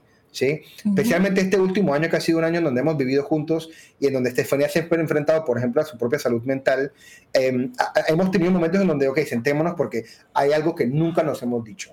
Y nunca nos lo hemos dicho no por, no por desconfianza, sino porque de pronto no estamos ni siquiera preparados o ni siquiera sabíamos que lo teníamos o que lo queríamos decir. Ujú. Y como afortunadamente nuestra relación, aparte de, de, de- de- de amarnos como nos amamos, tenemos la, la- la gran fortuna de que somos, lo- somos mejores amigos. Eh, yo a veces le digo a Estefanía, yo a veces no te cuento a ti las cosas porque es mi, mi pareja, sino porque quiero que lo sepas o quiero saber tú qué opinas de esto que me pasa, porque, porque confío plenamente en tu opinión y me llena mucho saber que tú puedes eh, coincidir y conocerme aún más. Eh, eh, me- hace menos de seis meses creería yo que, nos, que hasta nos hemos, hemos tocado temas y hemos abierto cosas sobre nuestra intimidad, hasta eh, eh, de manera muy personal, que nunca habíamos explorado porque en la relación como nosotros también va madurando y va cambiando. O sea que también creo que uno tiene que estar abierto a que las cosas también van mutando y que uno tiene que Uno cambia muchísimo. progresivamente la honestidad de la relación va a fluctuar con la misma relación. Van a salir cosas nuevas y, y, y nuevos, nuevos permisos que nos vamos a dar porque vamos a confiar más en uno en el otro. ¿no? Y la, y la Eh, vaina es-. La, la vaina es que eh, no solamente influye tu pareja en ti, influye también tu familia, tu círculo de amistades, tu trabajo. Y eso puede hacer, y eso puede hacer que tú cambies, tus gustos cambian, tus cosas cambian, tu mentalidad cambia. Y es importante que la pareja sepa esos cambios, cómo se están dando y cómo vas tú evolucionando como persona. Eh, me parece súper importante. La clave, yo creo, que no es la clave, pero lo único seguro que nosotros podemos tener en cualquier tipo de relación es que el cambio siempre va a ser constante. Exacto. Lo que tú empezaste, por ejemplo, lo que Lemos y yo empezamos en el 2016, es completamente dis- Es un decir, no estoy diciendo la fecha exacta. oh Uy, my ya, god. Uy, Ay, ah, uy, uy. Cuidado, cuidado la fecha de la computadora, es aniversario, por eso es que no puede entrar. Oh, bueno, ya. No hablar de pareja, pero, pero la persona, una persona en el 2016 es completamente distinta a una persona en el 2021. En algo ha cambiado. Por más que no sea una persona comprometida a cambiar, a mejorar. O sea, sí o sí, por distintas situaciones, hay algo que cambia en ti. Entonces, eh, algo que tenía en mente también es que a veces que no nos dejemos llevar mucho por, por los dichos que hay. Por ejemplo, tantas personas me decían el hecho de que, ay, hay que amar sí, eh, eh, eh, esa cultura, porque puedo decirlo como cultura entre comillas, de, de soltar y, y, dar algo sin esperar nada a cambio. Y eso enfocado específicamente a una relación, honestamente, para mí, yo no, estoy del todo, yo no estoy del todo de acuerdo. ¿Por qué no estoy del todo de acuerdo? Porque si tú te estás, yo creo que hay un sentido de reciprocidad.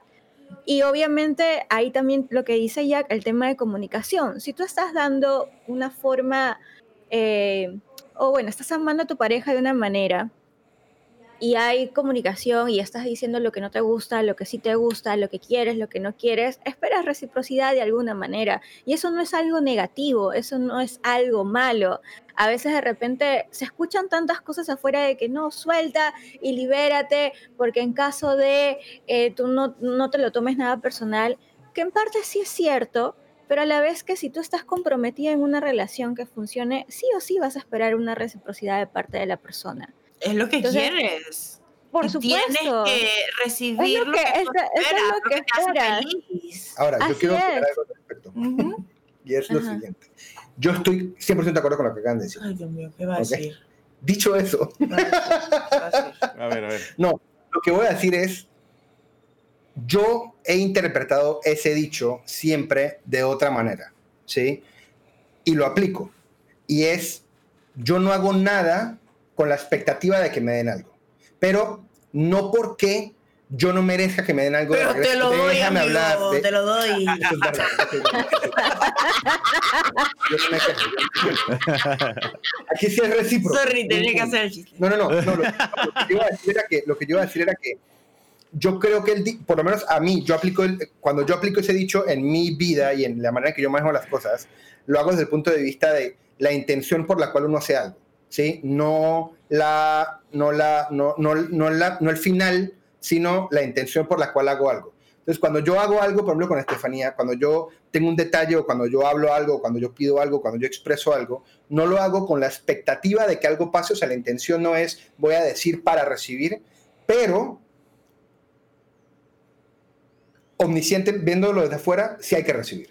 Pero creo que yo, el- no sé si hace sentido lo que quiero decir, o sea, lo que digo es, cuando yo parto a hacer la cosa, no parto con la intención de quiero recibir Al algo. final te quedaste en la relación que te daba de Exactamente. vuelta. Entonces, Por eso digo que Sí. lo digo solo porque yo ese dicho sí lo uso mucho, pero lo uso mucho es porque creo que la intención está en, o por lo menos es la manera en que yo lo interpreto, y es cuando yo doy algo, mi intención no es, y por eso que creo que el, el dicho ese de, de, de no des nada esperando algo a cambio viene. Es, Sí, es pero hay porque es veces una que la gente agarra los dichos y es de que 100%. Sí, claro, Por eso- depende de la interpretación de cada persona, pero por lo que está diciendo David, suena, suena a que lo dices como que lo ha- yo no, o sea, no estoy haciendo, no estoy tomando el paso A esperando a que tú respondas con el paso B. No, yo estoy, yo, estoy- yo estoy haciendo el paso A y puede que yo dé el paso B porque confío en que en algún momento tú vas a querer como que devolver algo, devolver eso, este, Sí. eh, eh, eh, dar de vuelta eso, eso, eso que yo estoy aportando en ti, ¿entiendes? O sea, Sí. yo creo que esa... Sí, es como, como, es como, ten- como hacer las cosas sin la intención de tener algo a cambio, pero entendiendo que tampoco te puedes dejar explotar emocionalmente. Claro,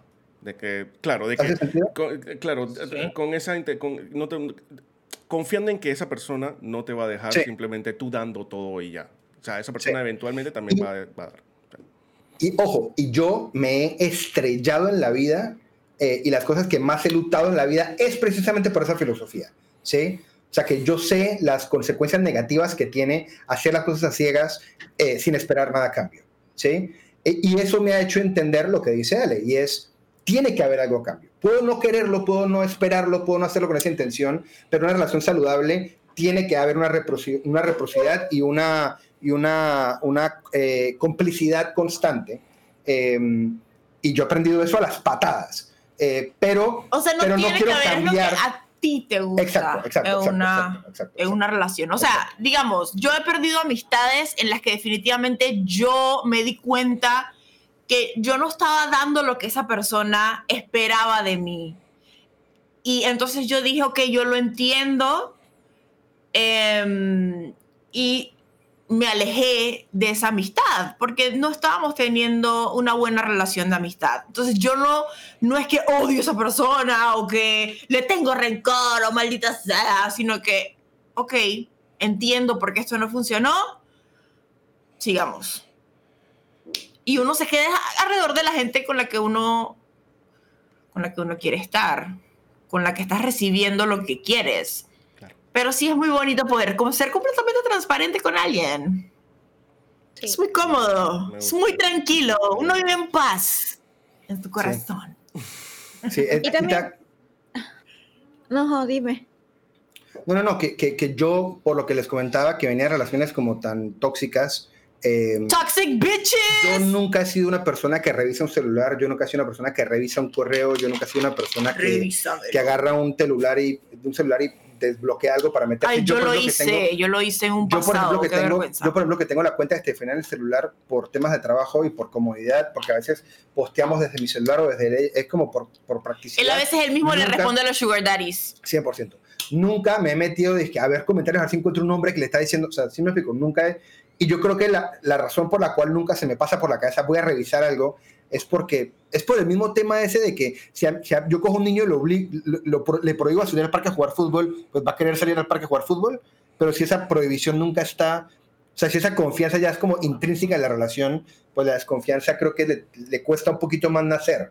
Sí, como que, como que el, el terreno no está, no está, no se nutre para que se genere desconfianza, porque No, nosotros pero es entrada que igual la persona fuimos- que te quiera ser infiel te va a ser infiel. Punto. Sí, pero yo estoy Es hablando específicamente de decisión. relación. No, sí, no es Sí, de que, uy, no, no, voy a, no, no voy a arriesgarme para no caer. No, es que, man, si Ahora- no quiere, no quiere y punto. Dicho eso, chucha, tengo que Pero David y- decir eso, ¿verdad? David y yo tenemos David, un ¿en serio te acuerdo. acabas de dar cuenta de eso? No, no, no, yo sí me doy cuenta, pero, cuenta que lo- es que yo tengo varias muletillas así. Ay, ay, Él y yo llegamos a un acuerdo. Yo prefiero mil veces que él me diga, dije, tú sabes que a mí esa persona me atrae. A, aunque un tiempo pase y después enterarte de otra manera o sentir esa desconfianza, yo prefiero hablarlo y yo tomar una decisión, ¿estoy bien con eso o no estoy bien con eso? Atraída en el sentido de que, digamos, quiere Como hacer nos pasó algo. Yo a prefiero que me diga Wow. que está pensando ser infiel, a ver qué, qué puede pasar, a que me sea infiel, entonces ya la confianza se parta, ¿saben? Y lo que pasa también es que para mí, sentido. para mí la confianza es una vaina de que en todo, y, y especialmente en los últimos años que nos han pasado todas las cosas que nos han pasado, Estamos hablando mucho. hemos, sí, perdón, eh, No, hemos no, como no, no. acaparado, monopolizado el tema. Llevamos eh, mucho tiempo casados. sí. Tema- No, no, lo que iba a decir era que, Lo que- que, o sea, para mí la confianza es como prioridad uno en todo lo que hago. Sí, literal, hace, la semana pasada tuvimos una reunión aquí de Juegos Fritos en donde dijimos, dije, man, todos en conjunto, porque creo que somos personas como medio cosidas con, la misma, con, el, mismo, con el mismo hilo, em, planteamos el tema de que aquí siempre que haya un problema lo vamos a exponer, cada vez que tengamos una opinión sobre algo lo vamos a decir. Yo cada vez que tenía un tema, y el Emo y, y Jack y, y, y, y Philip han sido igual, cada vez que cualquiera de los cinco tiene un problema o tiene una opinión, la decimos. O sea, para mí, ser muy claro y muy honesto con las cosas es como, es un ingrediente elemental en todo tipo de relación y en, en- en tipo de, de colaboración. Eh, y al final del día una relación es eso, ¿sí? una relación es una colaboración a largo plazo.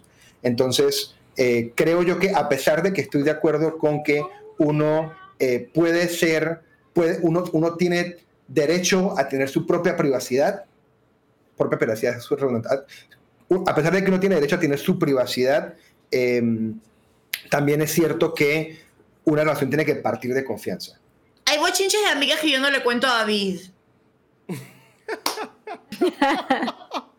¿Sabes? Ey, yo tengo una pregunta para David, aquí saliendo del tema, Dime.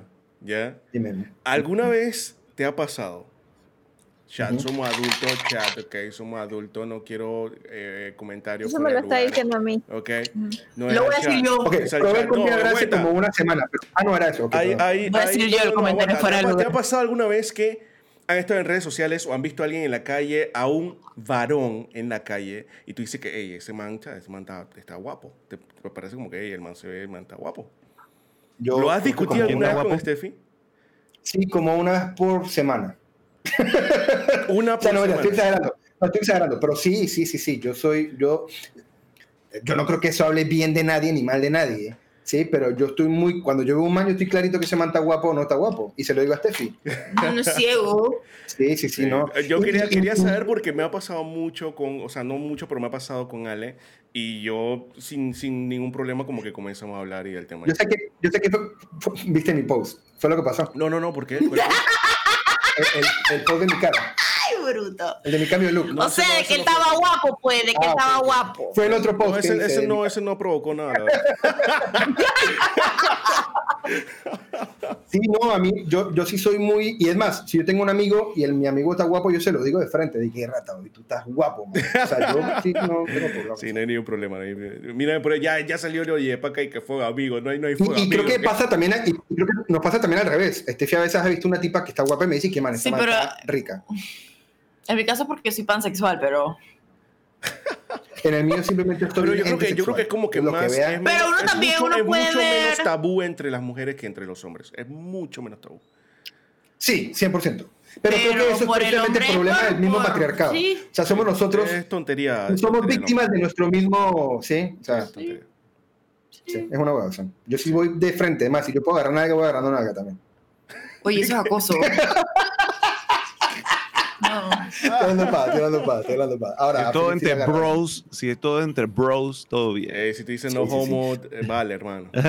Dice, dice Wadi, eso es normal. O sea, yo soy heterosexual, pero claro, si un tipo tiene una, una pinta acelera, se ve bien, bacano, tú sabes, yo no veo problema en decir, mierda, ese tipo se ve bien. No, no hay ningún problema, la verdad. Dice, si está guapo, No, está no. guapo. Fuck it. Y también hay hombres feos, amigo, que yo también tengo que a veces que decir que También, "Chis, ey. está feo. Bien. Está, está- está tirado con AK. Te ha tirado con acá. Ese, ese cuando la vida le ha pasado por encima. Que está Mira, ahí está Charlo que está para que le agarres lo que quiera. La cosa más tierna del planeta Tierra. Eh, Bésame, pero sin cerrar los ojos, dice wow, Caspar. A ver, hay más temas, hay más temas. Vamos a debatir uno antes de terminar la primera mitad de, de el- del podcast. ya. Y el siguiente tema que ganó, chicos, am, también es de la invitada y es ¡Oh! confesiones o consejos de un treintañero. ¿Y qué le dirías a tu yo de hace 10 años atrás? O sea, a tu yo de 20. Por Yo favor. tengo un discurso para mi yo de A 20. ver, a ver. Un discurso presidencial. A ver, Antes del monólogo de Estefanía. Yo no sé si es un monólogo porque ideas y luego cuando salen de mi boca no salen igual a como yo las tenía planteadas en mi cabeza. Yo lo único que le diría a, a- a mi yo de 20 es. Los 30 es igual, solo que. ah, no es igual. A ver, ¿qué pasa? Yo siento que la mejor década de mi vida ha sido los 30. ¿Sí? Y no se ha Y- y terminado. llevo- Y ¿Cuántos? acabas de ¿Cuatro empezar. años? Y acabas de empezar. Acabo de empezar. O sea, siento que, siento que lo único que yo le diría a mi yo de 20 es, eres un niño. Sí, cuando uno llega, por alguna razón, cuando uno rompe la barra a los 21, está de que listo, ya, estoy preparado para la vida, yo sé lo que quiero, sé con quién quiero coger, sé que me gusta, sé qué voy a hacer, Tengo mi sé, plan, tengo mi plan. tengo mi plan, yo sé que tengo, quiero una casa con tres perros, con tres gatos, con ocho hijos. Después tienes, después arranca la vida a los 30, sí, y te das cuenta, en verdad, ahora, o sea, yo, yo siento que yo llevo, que yo tuve 30 años de prólogo para una vida en la que llevo cuatro. En el sentido de que siento que las cosas que en verdad hacen que mi vida tenga un legado y un efecto a los próximos 40 años de mi vida arrancaron hace cinco años. ¿sí? O sea, que creo que lo único que yo le diría al mi yo de 20 es, hermano, sigue como vas, cógela suave, porque no has arrancado todavía. ¿sí? No le des tanto peso a ese error que cometiste a los 20, porque lo vas a volver a cometer a los 30, ¿sí? Eh, con la diferencia que vas a tener la capacidad de aprender de una manera mucho más efímera eh, cuando tengas 30, porque ya vas a ser una persona más o menos hecha y derecha. Yo le, le diría a tus 20 que te cuides la fucking espalda. Sí, por favor. También, las rotas. también, también, también, también. Y las rodillas, gracias por decirlo, Ale Carrera. Yo también le tuyo de 20. No, yo lo voy a decir, pero es que mi yo de 20 ya se había lesionado. Mi yo de 20 era una pendeja. O sea, lo que Era es- una pendeja, pero sabes qué, amiga, no te culpo. No te culpo porque tus circunstancias fueron difíciles y hoy en día lo ves con pura claridad. Mira, lo que yo digo es que tú a mí me tienes, tú, tú al yo- al- a mi yo de 20 le mandas un tweet. Yo a ti te mando un fax, amiga. Yo a ti te mando fax, te mando correo. Porque hay bastantes cositas que hay que recurrir a sus 20. Esa década de los 20 Yo amigas, a los 20 igual te mandé ¿Por bastante qué, cosas. por qué- por qué analicé o por qué decidí hacer esta pregunta? Porque, entrando en contexto, estaba asociando en Instagram para variar y en eso encuentro una cuenta, no me acuerdo de qué la cuenta, pero era una chica y yo dije, me gustó su outfit, la comencé a ver y todo y caí en un momento de depresión, creo yo. Comencé a verla, era súper guapa, muy linda, muy bonita, así, bonita, bonita. Y veo y tiene 15 años. Y yo, ¡wow! 15 años. Que una tipa que no parecía de 15 años, parecía como de 25 por allí. Preciosa, muy bonita. Eh, eh, estaba trabajando ya con marcas, que estaba para no sé qué cosa. Yo me come- ya yo me comencé a meter mal así, comencé a, comencé a ver, comencé a- ¡Ah! y dije, no sé, si, no sé si te conté, no, no me acuerdo No me acuerdo. pero comencé a ver yo, wow, o sea, a tan corta edad está, no me puse a analizar más de su vida, honestamente, simplemente vi la parte superficial. Pero eso causó en mí que ya analizar yo, ¿qué miércoles estaba haciendo yo a los 15 años, a los 18 años, a los 20 años? Y, me, y entré en un momento de, de, no sé, hice, lo de repente era lo que necesitaba ver para explotar, pero me puse a llorar, recuerdo que me puse a llorar, para variar, me puse a llorar y comencé a analizar yo qué estaba haciendo en los 18. Y bueno, eh, yo también antes tenía una relación, pero supremamente mal. Y sí lloré de coraje. Yo sé que eso creo que sí lo comenté, lo comenté Eh, sí. de Mosky, que yo, yo lloré de coraje porque sí, o sea, no, yo no voy a negar, yo no les voy a mentir. Hay situaciones en mi vida que a mí sí me hubiera gustado que yo las hubiera manejado de manera distinta. Claro, que ahora digo que no sería esa persona si no hubiera cometido vivido lo que he vivido, ¿verdad? Es completamente cierto, pero no me voy a mentir, ¿sí? Y no voy a decir, escucha, ya, que pase lo que tenga que pasar. Creo que me hubiera gustado manejar la situación de manera diferente. Entonces me alegré por esa muchachita, independientemente de cómo será su vida, que sé yo, de repente es pose o de repente no es lo que es, pero whatever, independientemente de eso, me, la, me comparé y dije, de repente pude hacer más a una edad más temprana, de repente, no sé, eh, no hubiera estado tan enredada en una relación de porquería que yo no entendía siquiera. Fueron siete años, fue un montón. Wow. Entonces, entonces eh, a eso llegó, ¿no? A eso llegó mi conclusión de que, ¿qué es lo que ahora he aprendido? Porque yo también, al igual que, que David, yo siento que mi vida ha comenzado hace un par de años, honestamente. Me eh, analizo también y, he- si- y siento que he como que vivido en piloto automático y ahora como que más realista, más eh, independiente también, que no, no se me escucha bien, ¿me escuchan bien? Sí, sí, sí. Sí, sí, sí, sí, sí. Porque ahorita se levanta y viene. Soy más consecuente también con mis emociones. Creo que ahora sé qué es lo que realmente quiero. Sé cómo manejarme también. Yo sé cómo yo puedo reaccionar. O sea, no estoy a la expectativa de qué es lo que pasa alrededor, pero sé, soy consciente de qué es lo que yo puedo hacer. O sea, me siento más viva en pocas palabras. Entonces, entonces, yo creo que eso le da, un- al menos personalmente, un sentido muy chévere a mi vida. También sé cómo yo puedo relacionarme o tener mis relaciones. Como yo siempre le digo a Ángel, eh, a Lemoski, perdón. Ángel. Uy, ya relevado. oh, no. Oh, no. Ángel. Los fanáticos. Oye. a Lemoski, al menos eso es lo que yo pienso. De repente hay otras personas que piensan de manera distinta. Pero un matrimonio no te da eh, como que la postura concreta de que una relación va a durar para siempre. Ese es un trabajo diario y eso es un compromiso constante. Y no solamente un matrimonio, sino cualquier relación que tú establezcas con tu familia, con tu mamá, con tu papá, con tus amigos, etc. Entonces, eh, eso también hace de alguna manera en quitarle esa carga a la persona en que se- el que tiene que ser sí o sí o tiene que hacer todo lo posible para que, para que a mí me haga feliz. Entonces lo veo como que algo más humano, es un ser humano cualquiera, corriente, común, y que está propenso a cometer errores. ¿Esto qué significa para mí o esto por qué lo pienso de esa manera? Porque el día que llegue, espero que no, pero el día que llegue en que se comete una cagada porque lo puede hacer, o que yo lo haga también, porque eso también es una enseñanza para él, o que yo lo haga también, no se lo tomen de manera personal.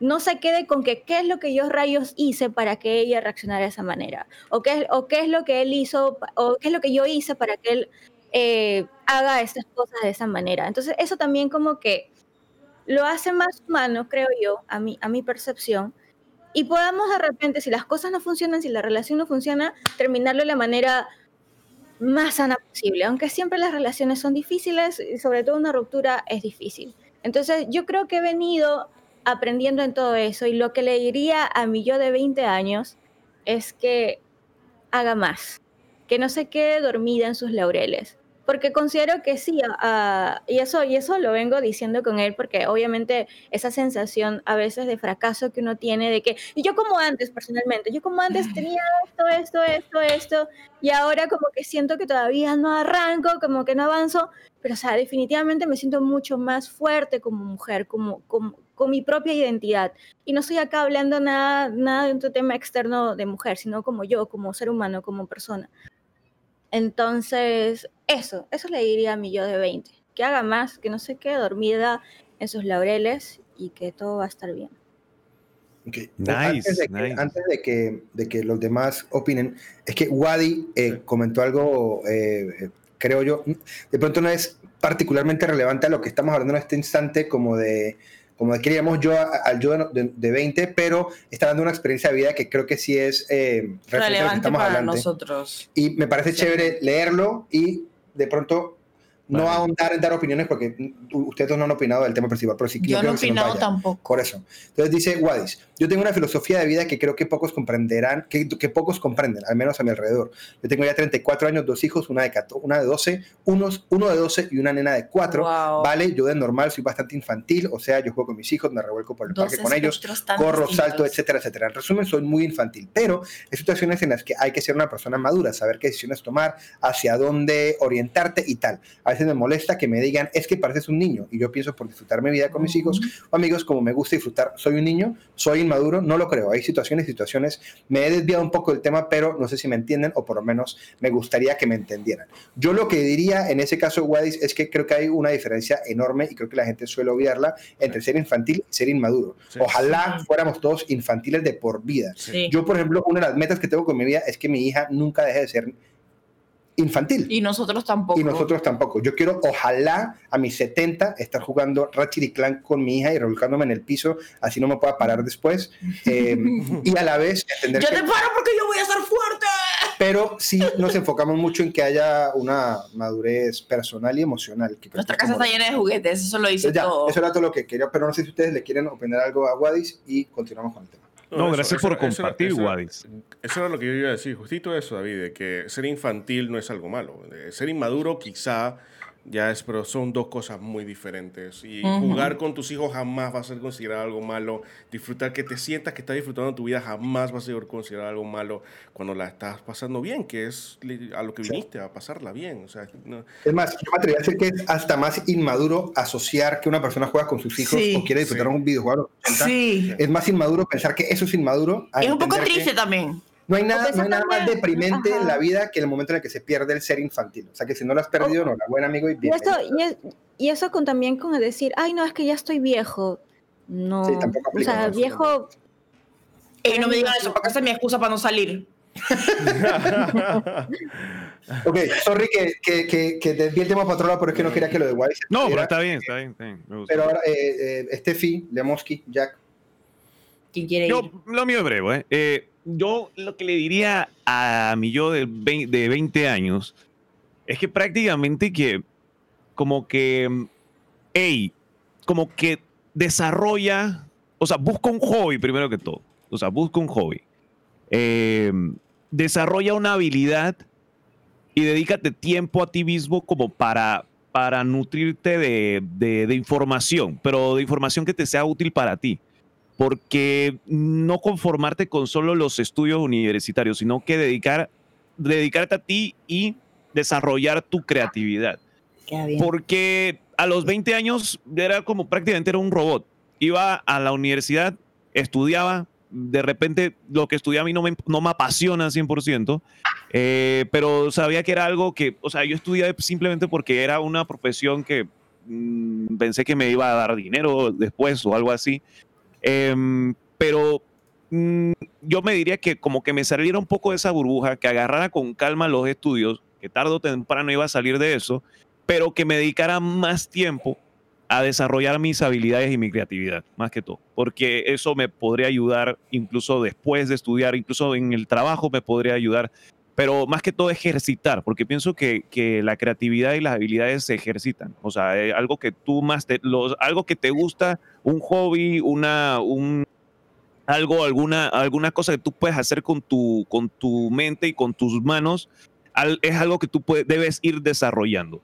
Cuando, cuando, era, cuando era, cuando fui adolescente, niño adolescente, nunca hice nada como, nunca tuve como algo eh, en qué enfocarme. Nunca dibujé, nunca, nunca me interesé por algún deporte, nunca nada, nada, nada.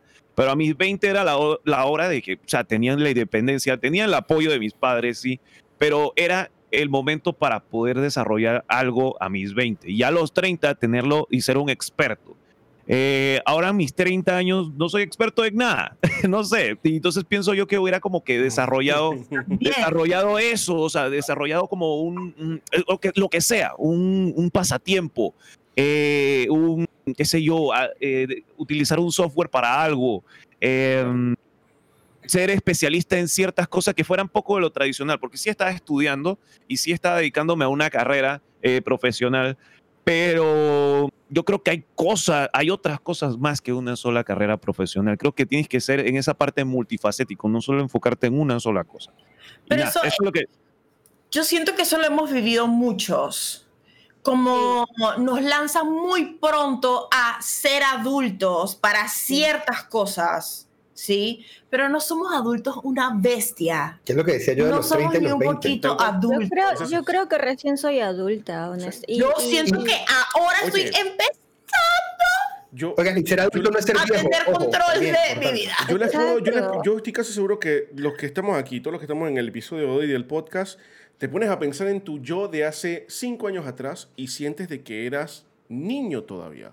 O sea, tú lo ves hacia atrás y tú te sientes de que, hey, o sea, yo era un chiquín maduro y en realidad en el mundo te, te tiran, o sea, yo vivo, por ejemplo, en mi caso, yo vivo solo desde los 18 eh, eh, y yo me pongo 18. a pensar de que si yo tuviera un hijo que va a cumplir los 18 años, yo realmente quiero que él vaya y viva solo y tome sus decisiones a los 18 años. Si seguimos juntos, Es- yo no lo voy a dejar que se es- vaya, te es voy probablemente diciendo. muy pronto. Esa persona está demasiado verde todavía como Se para... vaya, pero a descubrir.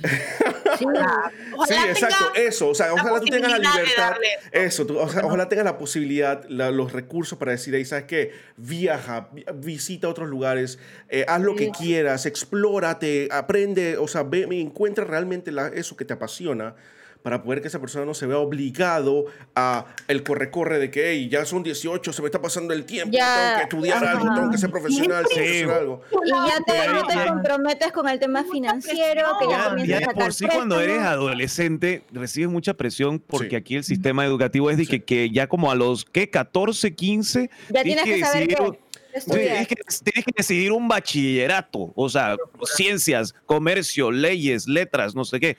Y a los 15 años, man, por lo menos yo a los 15 años estaba pensando como en Pokémon, no sé. Y yo dije, man, te ponen a decidir algo que de repente Sí. como que decide qué es lo que debes después especializarte cuando llegas a la universidad. Es difícil. E incluso llegas a la universidad, yo llegué a la universidad sin saber qué es lo que quería hacer. Sí. Eh, quería hacer, o sea, Oye, tenía algo normal, fijo. Sí, tenía algo fijo que quería, pero de repente por cosas económicas o por, por qué sé, por situaciones de la vida, no, no tenía, no, te- no, puedo- no pude estudiar eso en la universidad o algo y tuve que irme por algo donde pudiera ser como que estuviera más accesible. Y vaya, o sea, tuve que como que ya las cartas que jugué, ver cómo las sigo jugando acá. Las cartas de Pokémon. Eh, Esas no sirven, esas no sirven para bestias, son un desperdicio de plata y... Uy, depende. Chalo. Yo negro, quería-. Bueno, sí, Yo quería- sí, sí. yo quería, eso es lo otro. Eso, yo creo que. Cuida bien tus consejos, cuida bien tus cartas Sí, Pokémon, sí. bruto. No, Esa es la yo iba- Esa es la otra, esa es la otra, esa es la otra, que verdad, yo a creo mí que yo de eso 20 le le diría que- compra carta de Pokémon y guárdalas bien, Cobra hermano. carta de Pokémon. Eh, yo creo que no. esa es la excepción a la regla, porque ahora la carta de Pokémon de hace, de hace de cuando Sí. teníamos 20 años, la vaina está ahora mismo, de que un cuarto de Yo quería de opinar algo con lo que. Con Tú lo ya que hablaste, dijo- yo no he hablado, quiero hablar. ¿Puedo, ¿Puedo opinar algo de lo que dijo No. Jack? Dale a tú. pues. Mentira. Yo quiero opinar algo de los Jack porque siento que le puede servir no solo a Jack, sino a varios. Y es, eh, yo siento que por, en gran parte gracias a mis papás y en gran porque me apoyaron lo que quise desde muy pequeño. para los papás de David. Tuve la oportunidad de literal, yo salí del colegio, yo me gradué de cine teniendo 19 años. O sea, yo no podía tomar en Estados Unidos. Pero eso más estaba bien claro también. Pero yo estaba, pero en, a lo que voy es gracias a que siempre se me dio la oportunidad de, ah, ¿te gusta el cine? Dale, explora el cine. A ver si en verdad te gusta. Y coge una cámara y mirar cómo Pero te va, también a mí me parece lo que tú hiciste fue un buen plan, porque fue una Sí, sí, carrera sí. técnica corta que le dio habilidades. Claro, pero, pero entonces a mí, Y le permitió seguir estudiando otras cosas. Yo lo- para refi- pero fíjate porque mi, mi, mi, mi opinión no iba por ahí, entonces no quiero no, que yo nos sé, yo solo quería porque después me olvidaba a mí también. Amiga, tú cada vez que quieras piropearme, piropéame, que yo no te voy a interrumpir. Entonces, lo que, a lo que iba con lo que comentaba Jack es, cuando yo comentaba lo de que para mí yo tenía cuatro años viviendo, me refiero a que también uno, o sea, parte de mi consejo en ese momento, o parte de lo que está tratando de decir, era que también a los 20 uno cree que no, a los 30 ya se le acabó la vida. Si uno cree que uno siempre desde pequeño no veía a alguien de 30, era como que puta, ese man La es un señora. vejestorio. Sí, O sea, cuando mi papá llegó a Panamá, mi papá tenía mi edad, la edad que tengo yo hoy en día, ¿sí? Entonces, y, y era como que era un papá. Era, era, o sea, para mí era como que ese man ya tiene todo resuelto. O sea, yo no sé mi Sí. papá cómo carajo tomó la decisión a, a, a los 30 de decir, ¿sabes qué? Me voy a ir de mi país, voy a dejar toda mi familia atrás y me voy a llevar mis dos hijos a otro país a ver si nos va bien. Sí, qué valentía, de verdad. Entonces, Sí. a- con, con eso a qué voy, a que yo creo que a pesar de que uno de- tiene esa noción de que llegue a los 30, entonces ya mi vida va a cambiar, no, man, a los 30 es que podemos comenzar en verdad a explorar las cosas que podemos hacer y aprender de los errores que cometimos a los 20 para ver cómo ajustamos. O sea, por ejemplo, eso que decía ahorita Jack de que no, que quiero nuevas habilidades y una cantidad, no lo digo en tu caso en específico, pero digo en términos generales, entiendan que con- no, no crean que porque llegaron a los 30, entonces no pueden arrancar de cero. ¿Sí? Ujú. Es más, creo que los 30 es un muy buen momento para que uno decida si no arranco de cero ya, eventualmente va a ser más difícil. Y yo siento que nosotros cuajado. 40 vamos a estar aún Sí. mejor. Es más, yo, el único consejo que yo le daría a personas que tengan hijos, porque ojalá, y es lo que dice Lemos, que desafortunadamente eso se reduce a recursos, pero mi hermano fue una persona que se graduó y fue a viajar. El man se cogió un año sabático en donde fue a todo Sudamérica mochileando, se atravesó todo Estados Unidos por debajo y todo porque afortunadamente tuvo los recursos para hacerlo. Obviamente de, de manera mochilera, pero lo hizo, lo sacó adelante y eso le sirvió a él como experiencia de vida. Yo sé que él no cambiaría nada en su vida, eh, cambiaría todo en su vida menos ese año que tuvo. Eh, y nosotros hemos tenido la fortuna por trabajo de que podemos viajar mucho en nuestros 20. Eh, pero creo yo que ese momento antes de la universidad, ojalá pudiésemos más tomarnos la oportunidad de decir, ¿sabes qué? Voy a explorar la vida para ver en verdad qué quiero ser y no sentirme obligado a tomar una decisión que me va a, a- a- a esclavizar por cuatro o cinco años en algo que de pronto no me gusta. Sí. Eh, pero también entiendo que desafortunadamente el- la mayoría de nosotros no tenemos el privilegio de decir, ¿sabes qué? Voy a frenar dos años porque puedo. No podemos, desafortunadamente. Ojalá pudiéramos. Pero si no pudieron, Sí. entiendan también que los 30 no es una fecha de caducidad, es, Claro, no una, no, es una bandera de que la carrera arranca. ¿sí? Sí. Y entender eso por ahí. Ya. so- Tenernos paciencia. No nos tenemos Sí, paciencia, no nos tenemos mismos. compasión, no nos tenemos... O sea, cuando yo voy a responder esta pregunta, es imposible para mí no ser filosófica y, e irme mucho al lado de salud mental porque es lo que ha determinado mi vida. Sí. ¿sí? Entonces es muy difícil para mí no irme para ese lado. Eh, y definitivamente desde que comencé a, terapia, hacer terapia en pandemia, hay cosas que he dicho en voz alta por primera vez o he aceptado por primera vez el año pasado. Sí, el año pasado acepté cosas que me habían pasado, que yo estaba, dije, uh, mi cabeza dije, ¿sabes qué? Vamos a guardarlo en este cajón escondido, porque hay veces, si uno no tiene el privilegio de crecer en un ambiente sano, que creo que la mayoría de la gente no crece en un ambiente completamente sano, em, pues comienzas a estar en modo automático porque tú para cuidarte tienes que sobrevivir. O sea que ahorita mismo estoy me cuesta mirar para atrás y querer cambiar algo porque tengo que ver mi pasado de una manera compasiva para no volverle loca, porque hay veces que uno mira para el lado y duele. Duele mucho mirar atrás. Duele es como, ¿por qué me traté así yo misma? ¿Por qué dejé que otros me trataran así? Pero eso ya pasó. Y muchas veces, o sea, todo eso pasó fuera del control de uno.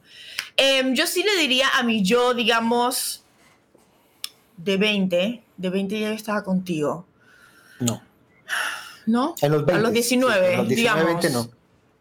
Solo aguanta, todo va a estar bien. Porque siento que honestamente yo no pude haber hecho nada distinto. Creo que yo hice lo mejor que pude haber hecho con mis circunstancias Sí. y creo que hice un excelente trabajo. Creo que igual traté de perseguir mis sueños como pude.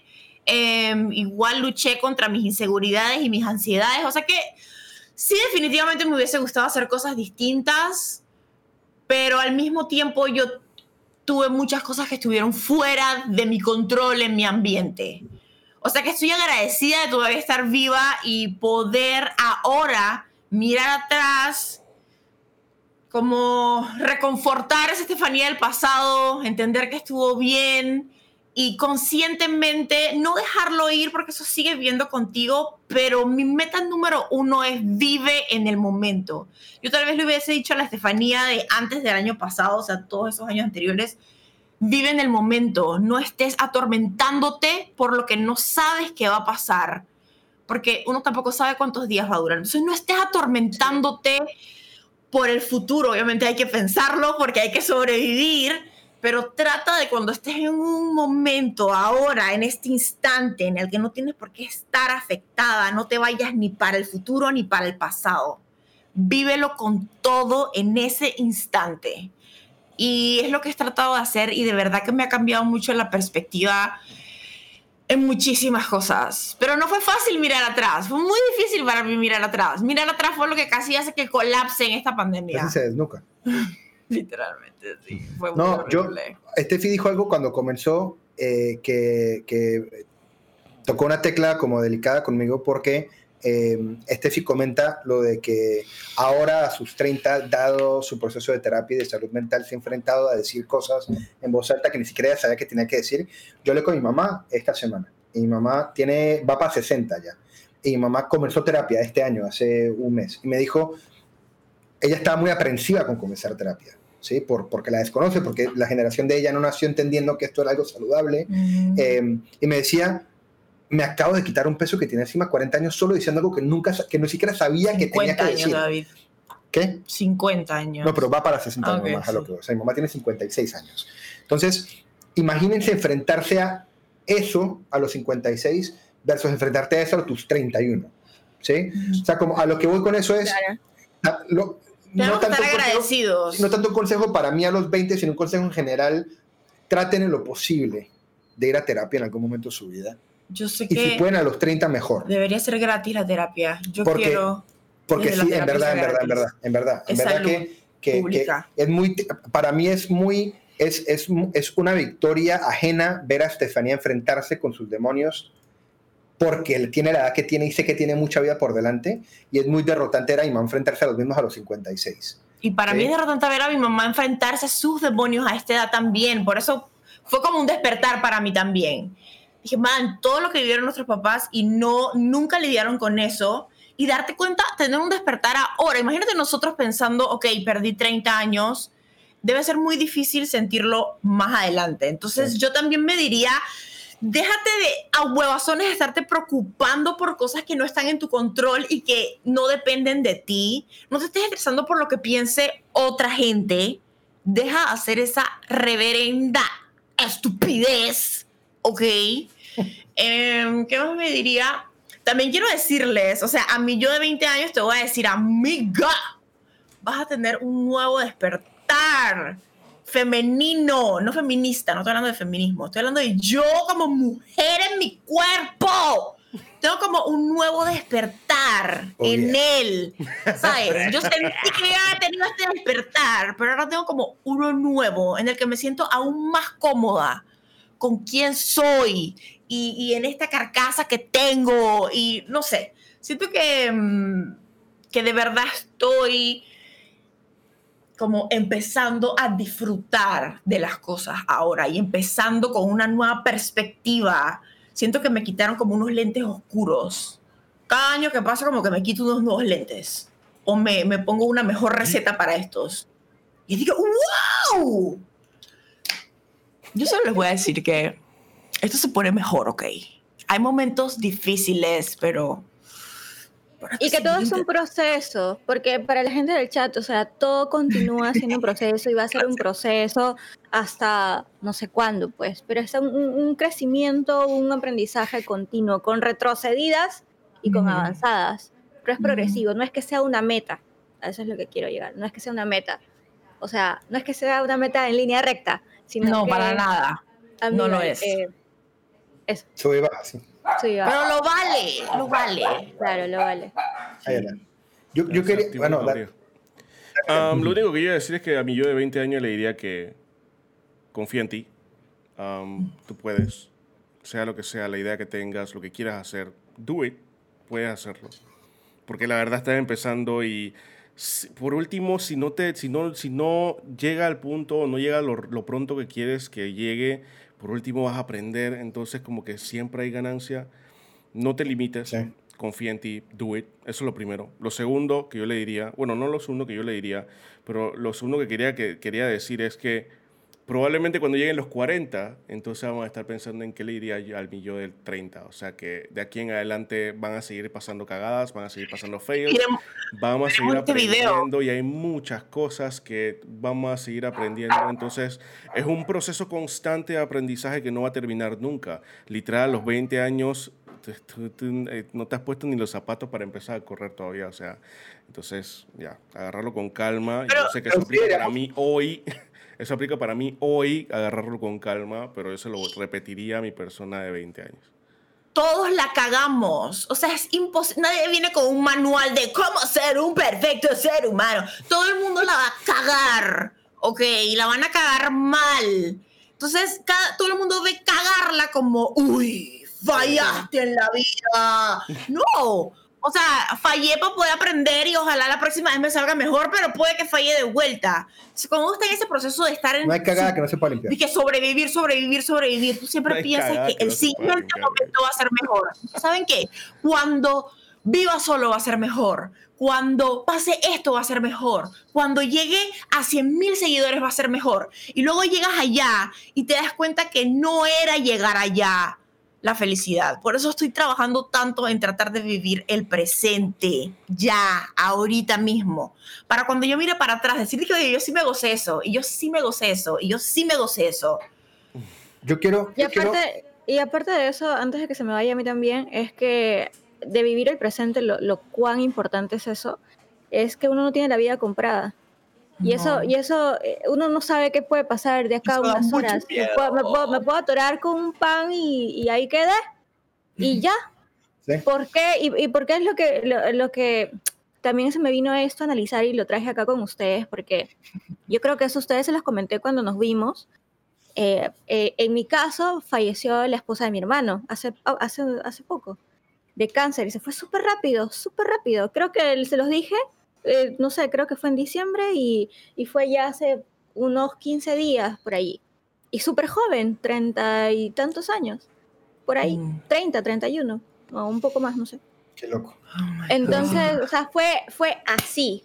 Y ahora lo digo más tranquila porque obviamente es- me siento mucho mejor. Eh, pero a eso es lo que voy. O sea, puede sonar muy histriónico, puede sonar muy de telenovela, puede sonar muy cinemático, pero es, es real. A veces nosotros estamos viviendo como que, y eso se lo digo a Lemoski. Eh, eh, eh, ¿Por qué se lo digo? ¿Por qué se lo digo? Porque está bien a veces que nosotros nos preocupamos mucho por, por nuestro futuro, por lo que queremos lograr, por la satisfacción personal, profesional, en todo ámbito de tu vida que tú quieras tener como ser humano, pero también te estás viviendo ahorita. Ya sea que Coco me ladra y me da risa por una voltereta que hizo, o ya sea que me reí de un chiste estúpido que vi y se, y me, se me derramó el agua. Entonces, eso, Síntesis. eso. Entonces, entonces eh, a veces nosotros nos dejamos guiar tanto por el rush del día a día, por, por, lo- por, por las metas, ¿no? El tema de las metas, las metas son diarias. Las metas son en el sentido de que me levanté de la cama y me siento bien, ¿no? Y no me levanté de la cama, me siento un poco mal, pero quiero que mi día sea bueno. O sea, con pequeñas cositas, el hecho de que te pintaste las uñas, el hecho de que te arreglaste el bigote, el hecho de que te salió una cana, eso es satisfacción. Es estúpido, probablemente para algunos sea estúpido, pero es que literalmente me ha hecho apreciar tanto, tanto los pequeños detalles, que tu mamá esté viva, que a pesar de que la relación fue una mierda con tu papá, este, algo aprendiste de eso. Hay algo, eh, duele mucho, porque obviamente a veces uno lo habla y que todo tiene que ser un aprendizaje, pero es que sin dolor creo que no hay tanto aprendizaje o no se te queda tan grabado. A veces las cosas que más duele o, o- o a veces dentro, exacto, a veces dentro también de, de- lo turbio que te pueda ocurrir en tu día a día, hay una oportunidad también de cambio. O sea, no sé, independientemente en quien quieras creer, pero en el universo, en la vida, te está dando una nueva oportunidad para un cambio. Simplemente el cambio es que mires las cosas ahora con otro tipo de lentes. No tienes que hacerte un, un- un cambio de look, no tienes que irte a otro país a, vi- a vivir, no tienes que, que- que bajar de peso, no tienes que subir de peso, simplemente estás poniendo unos lentes distintos a lo que te está pasando. Y duele, obviamente que duele. Te va a costar, te va a costar. Pero es que es el día a día y lo tan enriquecedor que tiene que ser. Y eso se los quería compartir, ¿no? Porque yo creo que ahora valoro hasta el- la mosca que está en el techo. ah, Digo, ah, no me vine a visitar una. Puede sonar estúpido, puede sonar tonto, pero me siento más enriquecida. eh, Sí. Con eso, con saber que lo único que, el destino que nosotros vamos a tener es que nos vamos a morir. Sí. Entonces, ¿qué es lo que tú quieres Que hacer? de valga la pena. ¿Qué es lo que tú quieres? Exacto, ¿qué es lo que tú quieres decir? Quedarte en que, ay, me voy a morir. Sí o sí te vas a morir. De la manera, no sé cómo será, pero sí o sí lo único que tú sabes que va a pasar aquí en tu vida es que te vas a morir. De ahí depende mucho qué es cómo tú quieres vivir o, o para qué llegaste a este mundo a experimentar. Yo había una cosa que quería como, no, no sé si cerrar el tema o no, no sé ustedes qué tengan que opinar. Yo- yo no Eh, pero ahorita que, ahorita que hablábamos de, de qué consejo le damos a nuestro yo de 20, Puedo hablar de esto todo el yo día. afortunadamente, no, a ver, yo, hay, hay, hay, do- hay tres cositas que me gustaría decir como consejo para gente que está en los 20 y de pronto le tiene miedo a los 30 o está eh, con, con, con, con dubitación con algunas cosas y es la siguiente. Uno. Lo primero, uno, eso. Uno, eh, aprendan a ser egoístas. Y a lo que me refiero con eso es, hay momentos en la vida en que es sumamente importante que tú seas tu prioridad, ¿sí? Y no creer que el, el- el- el- verte a ti como prioridad eh, quiere decir que estás dejando de valorar o de respetar a los demás. Es que si tú no aprendes a quererte y a respetarte, a salir adelante, es imposible que lo puedas hacer por otros. Eso es lo primero. Lo segundo, eh, tu familia y tus amigos se tienen que ganar tu cariño y tu respeto. ¿Sí? Ese título de familia o ese título de amigo que te impuso el colegio no quiere decir que, que, tienes que hacer la vista gorda a cualquier cosa que sucede con la excusa de que es que es mi amigo o es mi familia. Yo he aprendido a que yo hoy prefiero dividir mi cariño y mi, y, y mi amor y mi respeto y mis habilidades con las 10 personas que amo eh, porque se han ganado mi cariño, porque son excelentes personas, a tener que distribuirlo solo porque es que tengan el título de primos.